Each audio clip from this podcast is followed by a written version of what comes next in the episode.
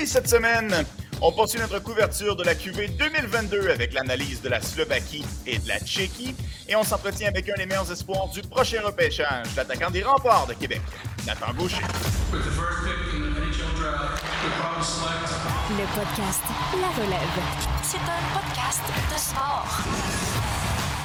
1er février 2022, Anthony Desaunier, Martin Thériault, une autre édition du podcast.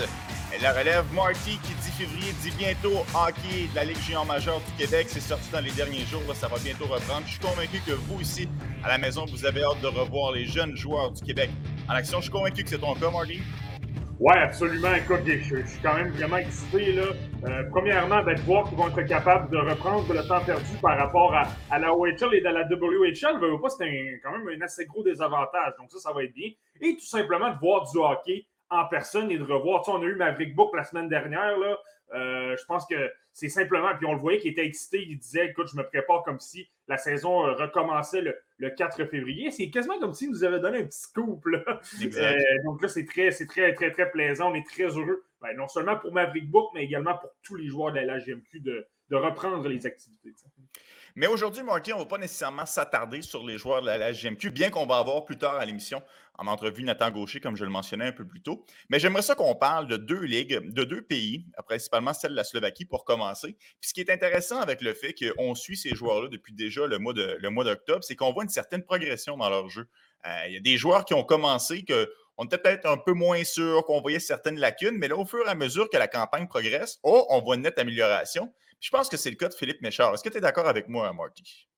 Oui, absolument. Mais tu sais, pour, faire une parenthèse, je pense que c'est pour ça que c'est intéressant de suivre les espoirs euh, durant toute l'année. Si tu pourrais les regarder au mois d'octobre, euh, tu as tapé 10 euh, matchs, supposons, du même joueur pendant un mois, mais c'est parce que tu n'as pas la progression. Puis c'est ça qui rend ça intéressant. Il y a des joueurs qui peuvent être super ordinaires au mois de septembre ou octobre, puis connaissent une énorme progression. Ils t'arrivent au mois d'avril, par exemple puis c'est plus le même joueur du tout. Tu n'analyses plus le même joueur du tout.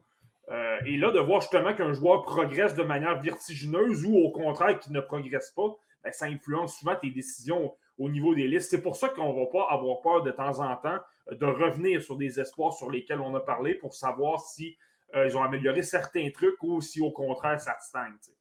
Euh, dans le cas de Philippe Méchard, comme tu le mentionnes, tu as raison c'est la première chose qui me saute aux yeux. Écoutez, je le regardais cette semaine euh, dans la Ligue professionnelle de Slovaquie, puis je me disais, il a tellement progressé depuis les, derniers mois. Il avait été bon, Linka Gretzky. Tu voyais qu'il avait un potentiel intéressant. Tu voyais qu'il comprenait quand même, bien, quand même bien le match. Tu voyais qu'il avait un certain potentiel offensif. Euh, mais là, sur les attributs naturels, je, me, je me rappelais qu'est-ce que je voyais au début, puis je disais, ouais, manque de force physique, manque peut-être un peu de patin. Tu regardes présentement, il est pas mal plus à l'aise. Contre des hommes en plus, j'insiste souvent là-dessus, mais même si la Ligue professionnelle de Slovaquie, c'est pas la Ligue nationale, on est loin de ça. Ben, le fait de t'imposer quand même contre des hommes, des joueurs de 25, 26, 27 ans, euh, c'est assez, assez impressionnant. Dans le cas de Méchard, c'est intéressant parce que je me note toujours un petit peu grosso modo, comment, je, comment j'avais perçu un espoir et, tout. Puis je ressortais mes, mes, vieilles notes pour Méchard. Puis j'avais noté que physiquement, lors des derniers matchs que j'avais regardés avant le mondial junior, euh, il m'avait semblé c'était difficile pour lui dans la Ligue professionnelle de Slovaquie. Puis je me disais, c'est normal, il joue contre des joueurs plus âgés. C'est tout à fait normal. Mais là, dans les matchs que j'ai vus cette semaine, soudainement, je me suis dit, c'était pas un problème. Ça, c'est quand même très, très, très intéressant. Puis quand je dis mais Méchard, c'est probablement lui qui a le progressé le plus. Coup de patin, il a encore progressé davantage. Et c'est un.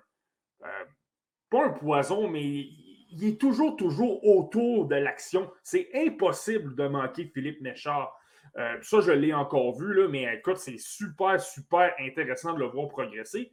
Puis s'il continue comme ça, s'il continue de progresser, que tu arrives dans les alentours du mois d'avril, au, championnat mondial des moins de 18 ans ou je ne sais pas quelle compétition dans laquelle il pourrait évoluer. Mais écoute, c'est permis. Il y a beaucoup de choses qui sont possibles dans le cas de Philippe Méchard. Vraiment intéressant. La dernière fois qu'on s'est parlé de Méchard, Marty, on disait Ah, c'est possible qu'il sorte top 15. D'après moi, ça devrait tourner autour de ces environs-là. Est-ce que là, tu penses qu'il a cimenté sa place? Est-ce que là, tu penses que le top 15, c'est pas mal acquis dans son cas? Ben, écoute, ce ne sera jamais acquis parce que je pense que dans le top 20, il y a quand même d'excellents joueurs. Je ne sais pas si tu as vu, il y a Jonathan Lekirimaki en Suède. va très bien. Il a 6 points ses 7 derniers matchs avec Joe Gardens dans la, dans la SHL, donc la grosse ligue là-bas. Euh, donc, tu as des joueurs comme ça, des joueurs comme Jimmy Snuggerud, euh, Roger, Roger McGrorty, euh, Frank Nazar sont tous des joueurs qui ont un, beau portrait, si tu veux. Là. Donc, de dire qu'il a cimenté sa place dans le top, 5, dans le top 15, peut-être pas. Mais je vais maintenir ma prédiction que j'avais, que j'avais fait au Mondial Junior. Par contre, je t'avais dit que probablement que dans certaines listes, on allait commencer à le voir dans le top 10. Puis je maintiens ce que je dis. Comme j'ai dit, personnellement, je ne pense pas que je vais le placer top 10. Puis tout est possible. Comme j'ai dit, s'il continue de progresser, c'est pas possible. Euh, mais dans d'autres listes, je commence à être pas mal convaincu parce que tu vois, il est capable de jouer dans la Ligue professionnelle de Slovaquie se sent de plus en plus en confiance. Comme je te dis, au niveau physique, je le trouve bien meilleur que je le trouvais euh, avant le mondial junior, avant les fights. Euh, au niveau du coup de patin, il en a pris encore et il a toujours la même éthique de travail. Il est toujours en train de soutenir ses coéquipiers. Il est excellent dans le système pour faire circuler la rondelle en zone adverse. Ça, ça va faire quelque chose d'extrêmement intéressant. Tu le sais, ce sont tous des qualités que tu recherches dans la LNH. Faire circuler la rondelle en zone adverse, beaucoup d'équipes utilisent ça pour euh, s'installer, tenter de créer mhm. des ouvertures, créer des chances de marquer. Donc, ça, c'est intéressant. D'appuyer toujours tes coéquipiers, c'est aussi intéressant parce que la, LNH, c'est une ligue d'exécution. Tu veux prendre tes décisions rapidement et si tu as un joueur très près de toi, ben, ça aide beaucoup. En plus, il y a un excellent coup de patin et euh, lors des matchs que j'ai vus euh, dans la dernière semaine, moi, je t'avais dit, je ne sais pas si tu te souviens, que dans la Ligue professionnelle de Slovaquie, je trouvais que s'exprimait peut-être pas assez offensivement. Moi, je t'avais dit, bon, ben, dans une professionnelle contre des hommes, c'est peut-être normal qu'on le voit un peu moins. J'avais hâte de le voir au Mondial Junior. Je pense qu'il a montré pas autant que je le pensais, parce que je t'avais quand même dit que ce serait la révélation du tournoi. oui, exact. C'est pas, arrivé. Mais, euh, mais j'ai quand même vu des flashs intéressants. Ça avait réussi à alimenter Juraj Slavkovski euh, de temps en temps. Euh, et là, je l'ai vu être un petit peu plus créatif en attaque, créer un petit peu plus de trucs. Donc, ça, c'est pas c'est pas mauvais. C'est, c'est, quand même intéressant. Seul bémol dans le cas de Philippe Méchard, je te dirais, euh, et ces genres de matchs-là, je les adore. Tu sais, là, il y a toujours 4, 5 ou 6 matchs dans une saison qui sont, pour moi, tellement révélateurs. Tu prends tellement d'informations, c'est de l'or, ces matchs-là. Et euh, le match que je vais te parler, c'est un excellent exemple. Euh, dans le fond, Méchard joue avec Poprad dans la, dans la, en Slovaquie. Et il jouait contre HK Nikra, l'équipe de, euh, de, Simon Nemec. Donc, tu es capable de voir les deux meilleurs espoirs slovaques, du moins de la Ligue slovaque, euh, jouer un contre l'autre. C'est super intéressant. Et il y a eu beaucoup, beaucoup d'animosité dans ce match-là. Donc, tu sais, le, petit élément d'information, de savoir est-ce qu'il est capable de jouer lorsque la pression augmente, lorsqu'il y a beaucoup d'intensité, que ça, que ça commence à brasser. On l'a vu dans ce match-là j'ai pris beaucoup d'informations qui ont été très intéressantes dans ce cas-là. Et là, c'est là le bémol, c'est que Méchard, j'ai trouvé que quand ça a commencé à augmenter, on l'a peut-être vu un petit peu moins. Il a été bon au début, il a quand même obtenu des chances de marquer. Je pense qu'on l'a vu un peu moins. Et les séquences, tu le sais que je prends souvent des notes là-dessus. Qu'est-ce qu'un joueur fait contre les meilleurs joueurs de l'autre côté de la mhm. patinoire? Parce que c'est facile de dominer un joueur de quatrième trio, mais c'en est une autre d'être bon contre les meilleurs joueurs. Et souvent, Simon Nemec s'est retrouvé à un contre un contre lui et malheureusement, ben, Méchard perdait, a quand même perdu beaucoup de batailles. Tu vois qu'au niveau de l'intelligence, euh, un Nemec est une coche au-dessus. Et ce serait là le bémol dans le cas de Méchard. J'ai trouvé que c'est peut-être effacé un peu lorsque la pression a augmenté et contre Nemec honnêtement, par moment, euh, clairement, tu vois que Nemec est le meilleur joueur des deux. Là, ça va peut-être être un peu plus difficile. Oui, ben c'est sûr que Nemec est un meilleur joueur. Ça, je pense qu'on s'entend tous là-dessus. Toi-même, tu le places troisième dans ta liste préliminaire de mi-saison pour le prochain repêchage, tandis que Méchard, pour l'instant, gravite plus dans le bout de 15-20, euh, euh, pas nécessairement sur ta liste, mais de, façon générale dans la plupart des experts. Et en plus, Méchard concède 3 pouces aussi à Nemec. Donc, quand tu as une bataille un contre un, je pense que c'est normal que les mecs sortent avec la rondelle. Puis c'est là où est-ce que je veux t'amener, Marty. C'est impossible de parler de la Slovaquie sans parler de Simon Nemec. Lui qui jouera aux Olympiques. on a fait beaucoup un cas de Mason McTavish, on a parlé aussi de Sean Farrell, mais la Slovaquie va quand même avoir Simon Nemec dans ses rangs. Ça va être extrêmement intéressant de voir comment il va se débrouiller dans cette compétition d'envergure. Hein. Oui, non, exactement. Puis, tu sais, moi aussi, là, je dois te l'avouer, c'est certain que ce serait plus intéressant de voir les joueurs de la LNH aux Olympiques. On, est d'accord mm-hmm. là-dessus. Mais si je te ramène en 2018 à Pyeongchang, il y a quand même eu quelques joueurs qui étaient intéressants à surveiller, qui étaient justement des espoirs et qu'on n'aurait pas vu normalement. Rasmus Dahlin avait joué avec la Suède. Miro Eskanen avait joué avec la Finlande. Euh, Kirill Kaprizov avait joué avec le Wild. Lui, euh, pas avec le Wild, mais avec la Russie. J'aime pas Kirill, c'est pas pour rien derrière moi. Là.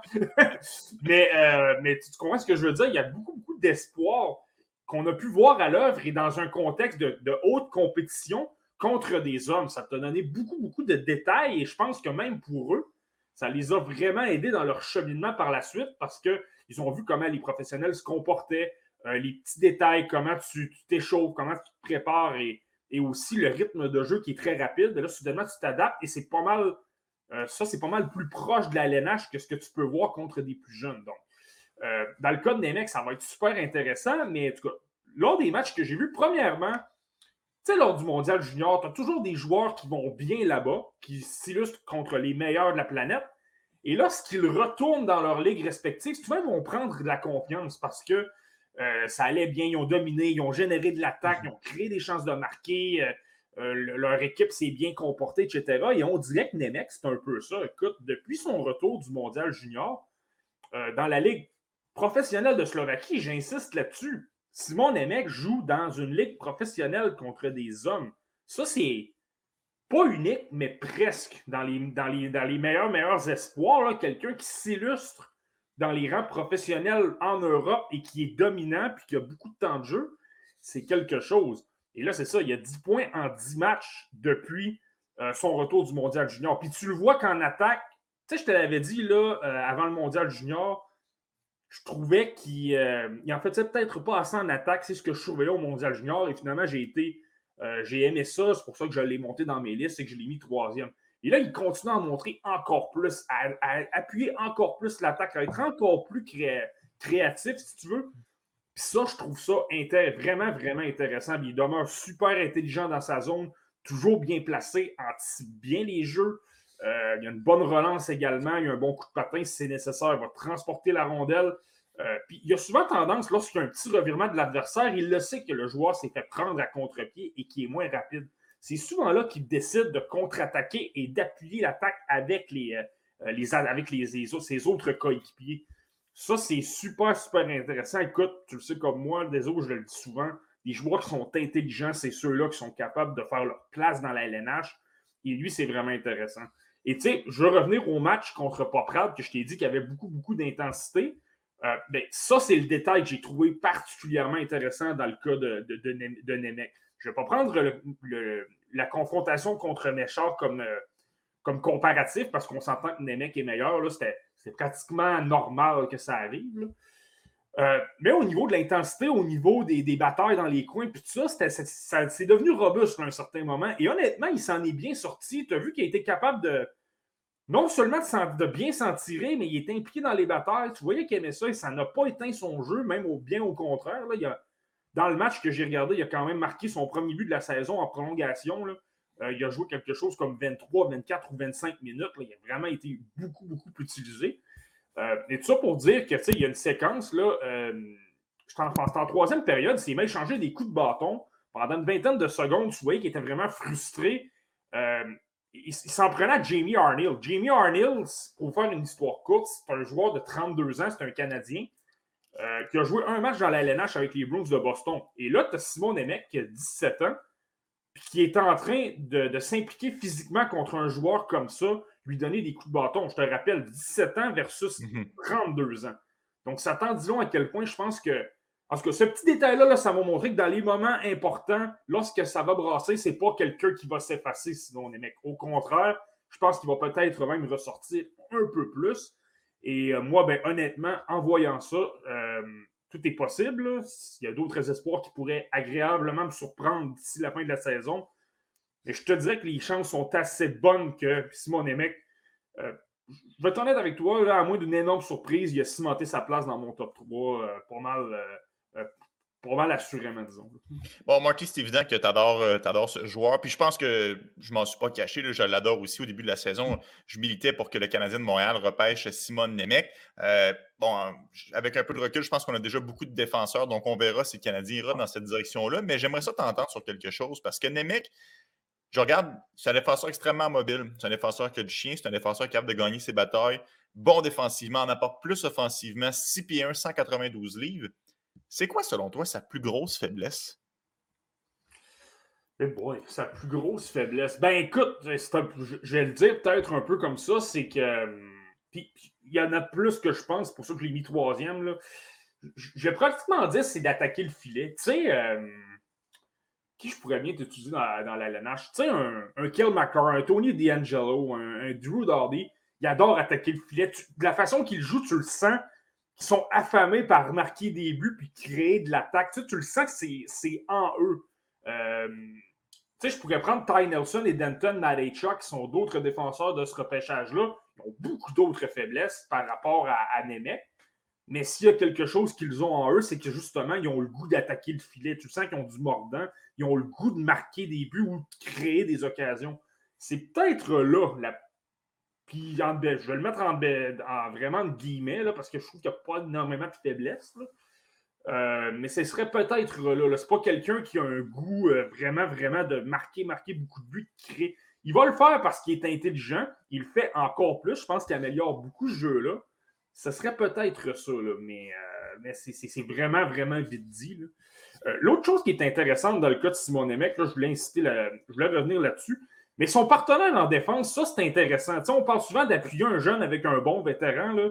Euh, son partenaire de défense, c'est, je ne sais pas si tu te souviens de ça, des autres, Branislav Mezei. Là, je ressors, euh, je, retourne très loin. Là. non, ça ne me dit rien. Non, ça ne dit rien. OK. Branislav Mezei, là, dans le fond, c'est un ancien défenseur de la LNH. Il a joué notamment avec les Panthers de la Floride. Là. Euh, il a, mais il a joué, là, ça fait très longtemps. Ça je te pardonne de ne pas le connaître. Et il a joué de 2000 à 2008. Ça, ça, ça, date pas mal.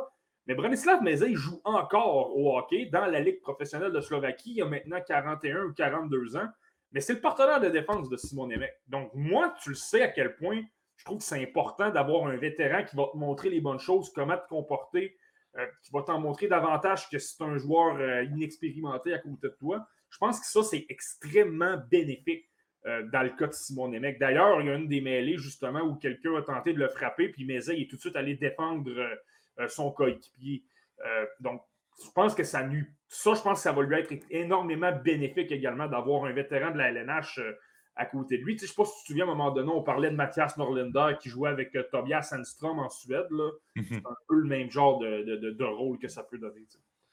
Euh, Marty, je veux qu'on reste avec le HK Nitra parce que le prochain joueur qui nous intéresse en Slovaquie, c'est son coéquipier à, Simon Nemec, c'est Adam Sikora. Euh, bon, c'est un, attaquant. Qu'est-ce qu'on peut en dire de plus à part le fait qu'on le veut un tout petit peu euh, au championnat mondial junior? Je pense qu'une de ses qualités premières, c'est que c'est un bon travaillant. Est-ce que tu es d'accord avec ça?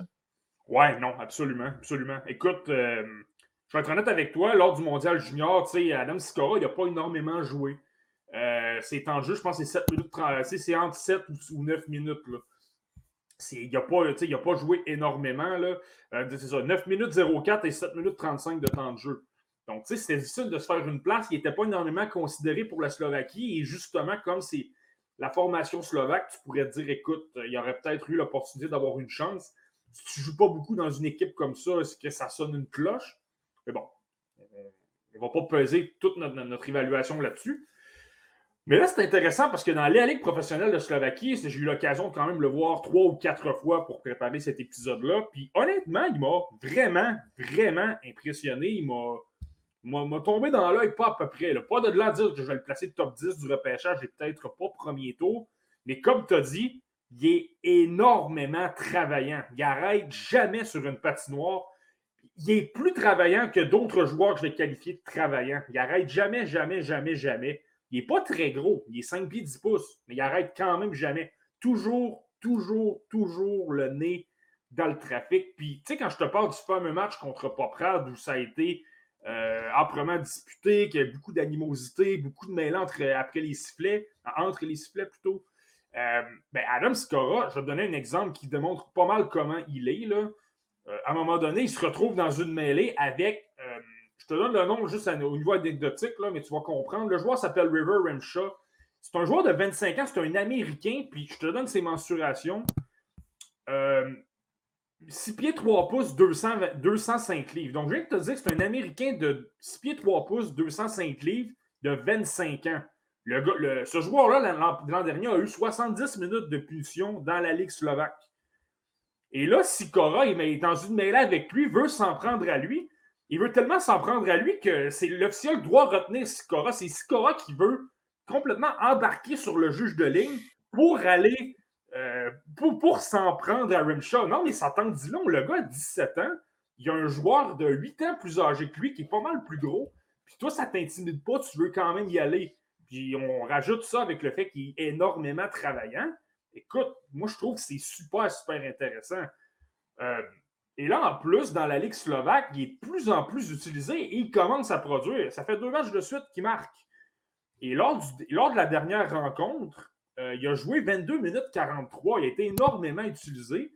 Euh, il est utilisé sur la première vague de désavantages numériques. Il a fait un très, très gros travail. Écoute, dans ce match-là, là, il y a, je pense que à, à 3 contre 5 ou 4 contre 5. Je ne me souviens plus comment il y avait de joueurs, mais il était constamment en train de se lancer devant les, euh, devant les tirs pour les bloquer.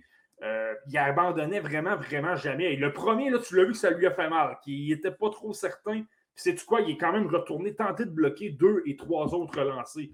Tu as dit au niveau, tu n'as pas le choix d'aimer ce joueur-là parce qu'il est trop engagé, il est trop impliqué. Et en plus, il a un excellent coup de patin. Donc, tu me vois venir, là, si tu veux mettre de la pression sur l'adversaire en échec avant, euh, puis que tu es un travailleur infatigable, tu arrives toujours une seconde euh, plus rapidement que les adversaires peuvent s'y attendre, ben, il est capable de créer énormément de revirements. Puis là, ben, par la suite, euh, tu es capable de récupérer la rondelle et de surprendre l'adversaire avec des chances de marquer.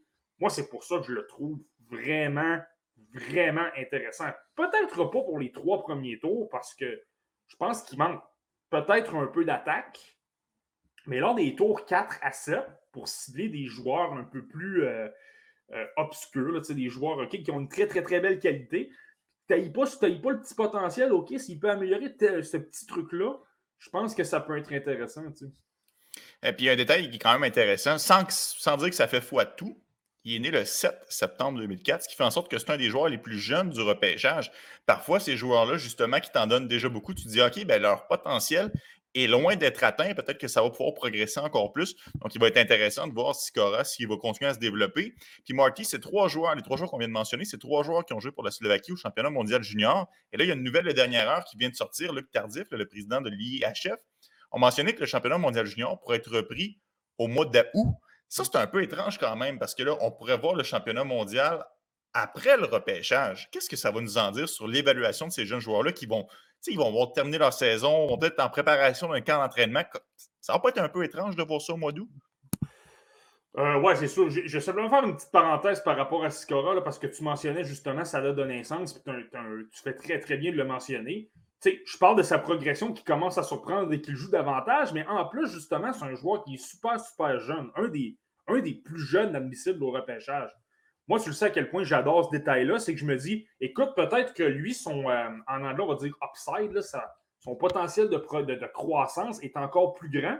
on n'a pas encore vu ce qu'il est capable d'accomplir à 100% parce qu'il est très jeune, justement. Donc, euh, tu sais, je trouve qu'en attaque, il y en a. Puis même au fil des matchs, je commence à trouver qu'il produit un peu plus. Mais peut-être qu'en attaque, c'est peut-être pas le meilleur joueur, euh, pas le joueur avec le plus grand sens offensif. De temps en temps, en défense, il en donne un peu trop, va sur, euh, se, déporte complètement. Mais à raison de, son âge, comme tu l'as dit, je pense que c'est intéressant. Dans le cas, euh, pour revenir au championnat mondial de hockey junior au mois d'août, ben, écoute, c'est certain que c'est dommage. Écoute, je pense que tout le monde euh, préfère voir davantage les matchs du mondial junior dans la période des fêtes. C'est là que c'est très gagnant-gagnant.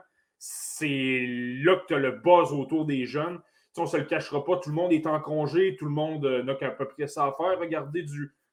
À part le fait d'aller jouer dehors avec les enfants et la famille. Ben Mais tu sais, je veux dire, après une bonne journée justement dehors, parfois, ça fait du bien d'écouter un bon petit match hockey, euh, du mondial de hockey junior. Je pense que tous les enfants, toi et moi inclus, lorsqu'on était plus jeunes, on a percé là-dedans, c'est super bien. En même temps, il faut comprendre que pour des jeunes comme Maverick Book, qu'on a reçu la, semaine dernière, comme d'autres joueurs, ben, écoute, c'est un rêve jouer pour, euh, pour Équipe Canada ou euh, tout simplement au championnat mondial de hockey junior. Donc, je pense que tout simplement pour eux d'avoir une deuxième chance d'aller gagner cette médaille d'or-là, euh, ben, je pense que c'est simplement du bonbon pour eux. C'est sûr que c'est dommage. C'est sûr que je pense que ça va affecter, d'après moi, au niveau. je pense que ça va être plein quand même du côté d'Edmonton. Je pense que les gens vont y aller quand même, puis ça va être à guichet fermé. Ça, il n'y a pas de problème. Et je pense qu'il va peut-être avoir moins d'engouement dans les médias parce que, ben, tu le sais comme moi, tout le monde est en vacances, tout le monde est, éparpillé un peu partout. Là. Euh, donc, je pense qu'on a moins un peu la tête au, euh, hockey lorsqu'on est au mois d'août. Donc, ça, c'est dommage, mais en même temps, je pense que c'est un moindre mal. On n'a pratiquement pas le choix de vivre avec ça euh, plutôt que tout simplement annuler le tournoi et de que, la chance d'une vie pour certains là, s'en va dans fumée. Je pense que c'est une bonne nouvelle dans les. Dans la... Puis, c'est pas complètement confirmé. Là, on parle de très probablement. On s'entend que ça va probablement se faire, mais c'est ça. Je pense que je pense que dans le fond, c'est mieux que rien. je vais le dire comme ça. Ben oui, ben oui, exact. Puis ça va permettre aux joueurs qui pensaient que c'était terminé pour eux d'avoir une dernière chance. Euh, l'équipe qui va repêcher Shane Wright, l'équipe qui va repêcher Logan Cooley, ça va être intéressant de voir maintenant que ça va être des joueurs qui vont être rapatriés dans leur organisation. Puis honnêtement, si tu me donnes le choix entre les deux complètement annulés ou une reprise au mois d'août, c'est sûr que je préfère au mois d'août, même si ce n'est pas euh, optimal comme scénario. Moi, je trouve ça intéressant. Je sais qu'il y a eu des échos par rapport à. Probablement qu'on va. Tu sais, je vais prendre un exemple. Maverick Book aura 20 ans. Euh, mais on a déjà dit on va autoriser quand même ces joueurs-là à évoluer au Mondial Junior pour euh, leur donner une chance justement de, ben oui. Ben, de boucler la boucle, si tu veux. Euh, mais j'ai quand même hâte de voir comment les formations vont être composées parce que oui, tu as des joueurs de, 18-19 ans, mais moi je vais aller davantage au niveau des, des joueurs, les joueurs qui ont 17 ans en ce moment qui sont frêles, qui ont peut-être moins d'expérience, qui sont peut-être moins de calibre avec les joueurs de 18, 19 et 20 ans lorsqu'on va arriver à l'été. Mais tu le sais comme moi, entre, 18 euh, entre 17 et 18 ans, tu as une grosse. un gros potentiel de progression. Je te parlais de Néchard, c'en est le meilleur exemple. C'est plus le même joueur du tout depuis le mois d'août. Donc, moi, j'ai simplement hâte de voir ça. je vais prendre un exemple. Un Joachim Kemmel qui est au mois de décembre et qui a des lacunes tu l'amènes huit ans plus tard, euh, huit, mois plus tard plutôt, c'est plus le même joueur du tout. J'ai simplement hâte de voir comment on va composer ça. Je pense qu'on pourrait retrouver pas mal plus de joueurs admissibles au repêchage 2022 qui vont avoir déjà été repêchés, qu'on pourrait s'y attendre. Ils vont peut-être voler quelques places à, certains joueurs. je ne suis pas en train de dire que ça va être ça, mais je suis simplement intrigué de voir comment ça pourrait, euh, ça pourrait évoluer. Justement, Jonathan Lekirimaki joue sur le premier avantage numérique euh, à Joe Gardens, une équipe de la SHL. Est-ce que lui pourrait avoir une place, par exemple, alors qu'il avait été ignoré à la période des fêtes? C'est des petits détails comme ça, moi, que j'ai. hâte de surveiller. On verra le format. Est-ce que les organisateurs vont dire non, euh, les matchs qui ont été joués au mois de décembre comptent, on garde exactement les mêmes formations intactes? Est-ce qu'on peut reprendre justement des joueurs, euh, un gars comme Atou Ratou, est-ce qu'il pourrait participer au championnat mondial? Tout ça sera surveillé, évidemment. Ce n'est qu'une première esquisse, mais c'est sorti ce matin de la part de Luc Tardy. Alors, c'est important, je pense qu'on le souligne ici au podcast Le Relève. On parle de la Slovaquie, on parle du championnat mondial junior. Peut-être que vous vous demandez pourquoi on ne parle pas de Juraj Slavkovski aujourd'hui. Euh, tout simplement parce qu'il évolue en Finlande. Alors, c'est la raison pour laquelle on ne le fait pas aujourd'hui, alors qu'on parlait de la euh, Slovaquie. Marty, je vais t'amener en Tchéquie. Ou est-ce que là, on vient de mentionner que Adam Sikora est un des joueurs les plus jeunes, né le 7 septembre? Le prochain joueur, je vais te parler, il est né le 18 septembre, mais 2003. Donc, ça fait de lui un des joueurs les plus vieux du repêchage. Hmm. Parle-moi un petit peu de David Moravets. Ouais, ben David Moravets, euh, les, les, gens qui ont suivi le mondial de hockey junior l'ont probablement vu un petit peu, puis a quand même été utilisé euh, quand même pas mal. Euh, mais c'est ça, lui, c'est un défenseur qui a joué avec la, avec la Tchéquie, justement. tu fais bien de mentionner son âge, parce que moi, c'est que, tu sais, parfois, tu as des joueurs qui sont nés en décembre qui sont parmi les plus vieux. Puis, en décembre, OK, tu dis, OK, c'est davantage collé vers les joueurs euh, qui ne sont pas late, là, les joueurs, euh, entre guillemets, normaux. Mm-hmm. Euh, je, le mets vraiment en gros guillemets. C'est simplement pour dire que leur âge de. de, oui, on comprend. Plus vieux, que les, plus vieux que la moyenne. Tu sais. mais là, dans le cas d'un joueur qui est né au mois de, septembre, c'est que là, il faut pratiquement que tu le compares avec des joueurs du repêchage 2021. Je te donne un exemple.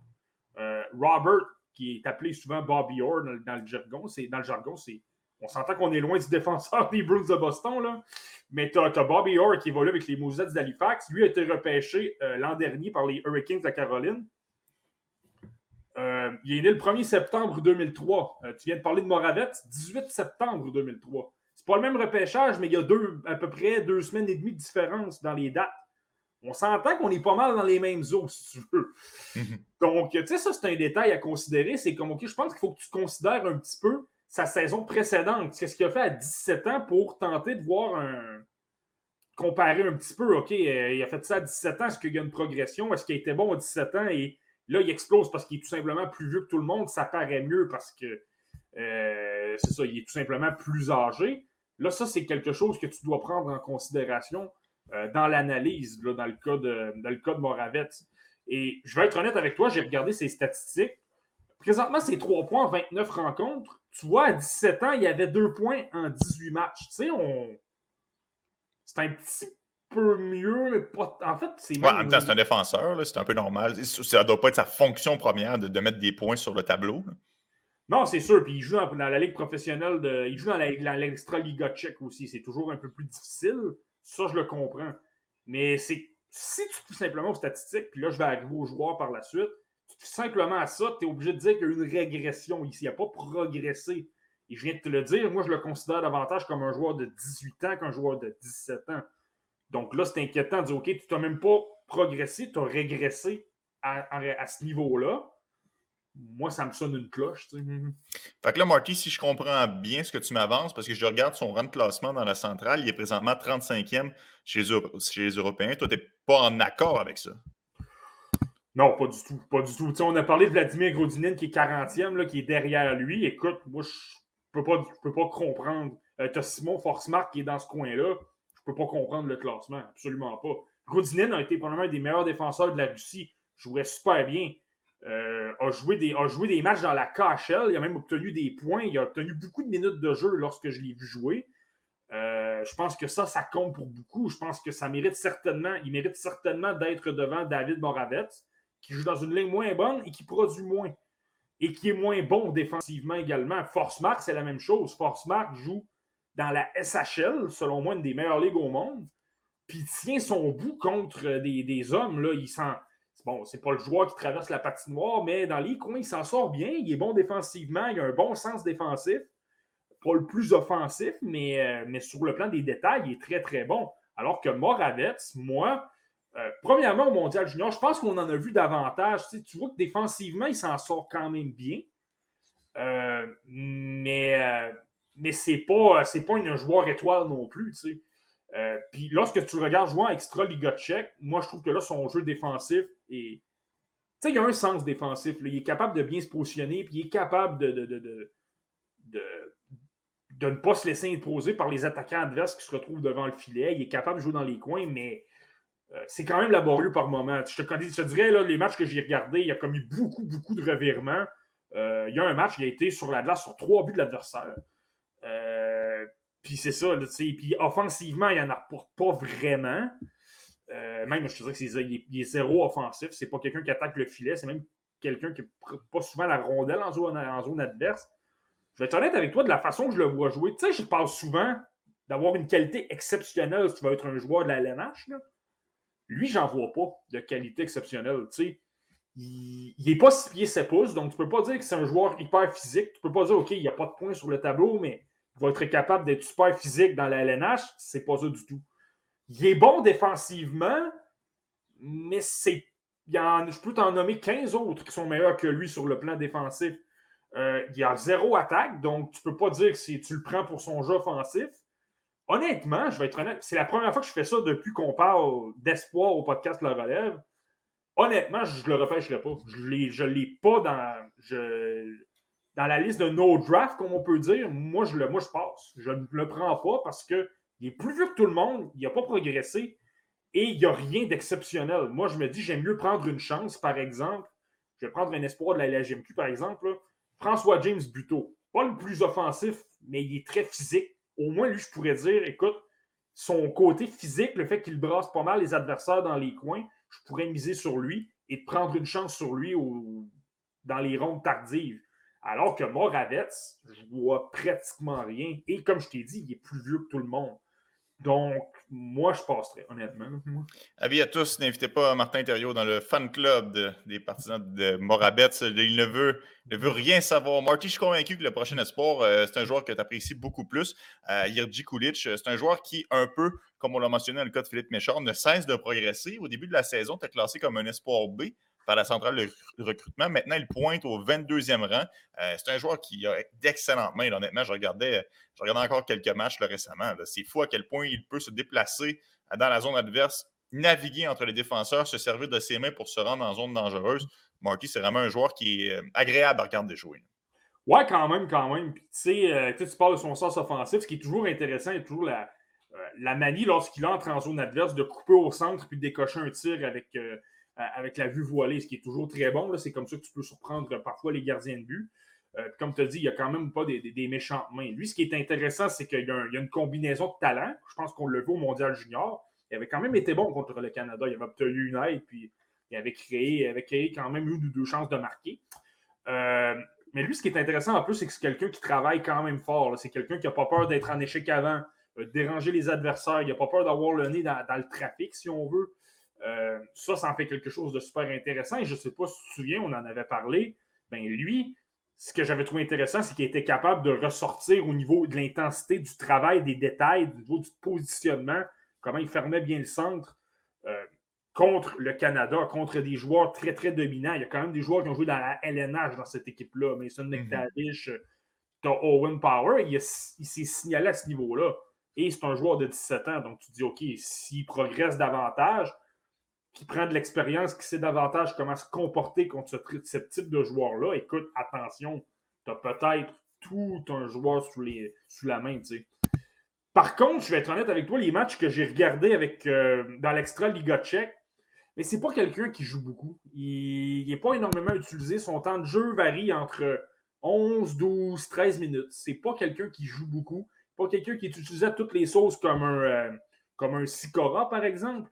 Euh, donc, ça, c'est dommage. OK, je pense que ça, ça peut euh, ben, pas lui nuire, mais je pense qu'on voit, on voit, on voit, peut-être un peu moins en extra Liga qu'est-ce qu'il est capable vraiment de faire parce que tu as moins de momentum, ton, ton corps est plus froid, tu es moins habitué à prendre des, répétitions, à prendre ton rythme.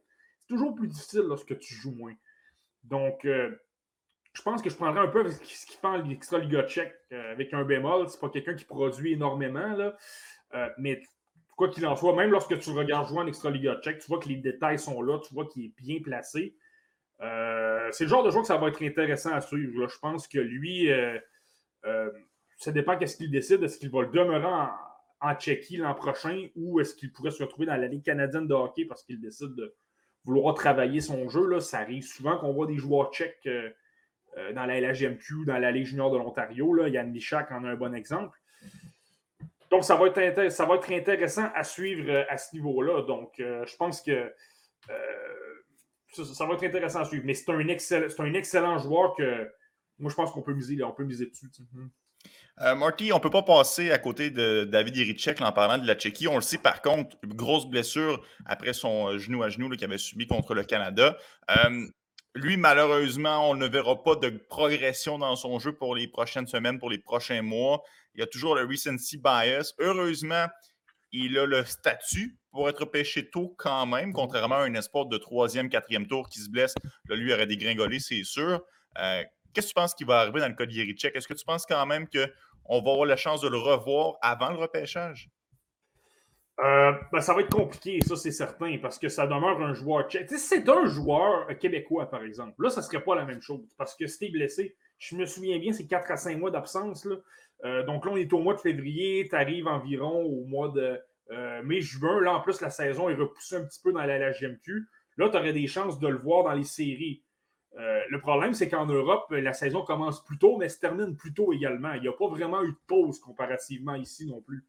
Donc, malheureusement, je pense que ça, ça va lui nuire énormément. Je pense qu'on va, ça va faire en sorte qu'on ne le verra pas de la saison. Je pense que si on, peut se croiser les doigts, là, mais euh, de le voir dans une autre compétition, Je pense que ça pourrait être assez difficile dans son cas. c'est ça, c'est un late en plus, donc de, le, voir au mondial des moins de 18 ans, c'est impossible. Il y a 18 ans, donc on ne le verra pas là. Ce qui pourrait être invité au championnat mondial senior. Écoute, la, la, la, Tchéquie ont souvent des bonnes équipes quand même. Ils sont capables d'amener des défenseurs de la LNH souvent là. Donc, Ouais, puis encore moins un joueur qui n'a pas joué depuis plusieurs mois, qui, arrive à 18 ans. Ben ça, c'est un excellent point. C'est ça. Si le joueur euh, est, en, euh, est, en, pleine confiance, qui domine sa ligue, c'est une chose, mais là, il n'aura pas, joué de match depuis le mois de décembre. Ça, tu as raison. Là, moi, je pense qu'il faut pratiquement oublier ça. C'est là que ça, devient un peu l'espoir. Euh, ça devient un peu le Morgan Riley de ce repêchage-là. Ça devient un peu l'Alex Galchenyuk de ce repêchage-là. Parce que là, on a tous vu qu'est-ce qu'il est capable de faire en début de saison. On l'a vu contre le Canada. Il a été excellent. Il prenait des décisions rapides. Euh, je sais qu'il y a des fois du questionnement par rapport à son positionnement défensif. Tendance parfois à oublier quel joueur il doit couvrir. Euh, mais contre le Canada, on a quand même montré pas mal. Ça, c'est intéressant. Là, tu dis OK contre des joueurs un peu plus jeunes qui ont peut-être moins d'expérience, qui a peut-être mieux paru à ce niveau-là. Euh, c'est quelqu'un qui prend des décisions rapides, c'est quelqu'un qui est capable de, qui a un sens offensif en avantage numérique, capable d'attaquer le filet. Euh, il a un bon lancer, capable d'attaquer vraiment, capable de repérer les coéquipiers. Euh, il est intelligent. Donc là, c'est dire OK, euh, on aime quand même ça par rapport à un autre joueur, donc on va quand même le sélectionner tôt. Je ne pourrais pas te dire qu'il va sortir du top 10 parce que tout le monde ne l'a pas vu, puis il y a, le, comme tu dis, le recency bias qui embarque. Je pense que c'est certain que ça, c'est certain que ça ne va pas l'aider. Écoute, il ne joue pas depuis cinq mois. Ça, on, mhm. s'entend là-dessus. Mais il ne faut pas dire non plus que ça l'écarte du top 10 pour autant, parce que comme je viens de te le dire, euh, il y a toujours des joueurs qui vont adorer, des joueurs, des, euh, recruteurs et des, directeurs généraux qui vont adorer ses qualités. Puis euh, ça peut faire comme un Morgan Riley. Écoute, finalement, Morgan Riley a été repêché cinquième en 2012. Galchenyuk, dont tout le monde le sait, c'est un choix des Canadiens en troisième au total en 2002. Et pourtant, ces gars-là, ben, ils n'ont pas joué une tonne de matchs. Là. Euh, c'est deux matchs. Puis euh, Morgan Riley, je pense que c'est 18.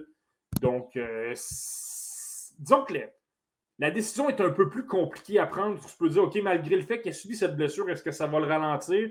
Est-ce que ça fait en sorte que son développement va stagner ou au contraire, c'est une, simplement une crainte? Moi, j'aurais le goût de dire que c'est une crainte. Là. Je pense que c'est. J'ai le goût de dire que c'est plus. comment je pourrais bien dire?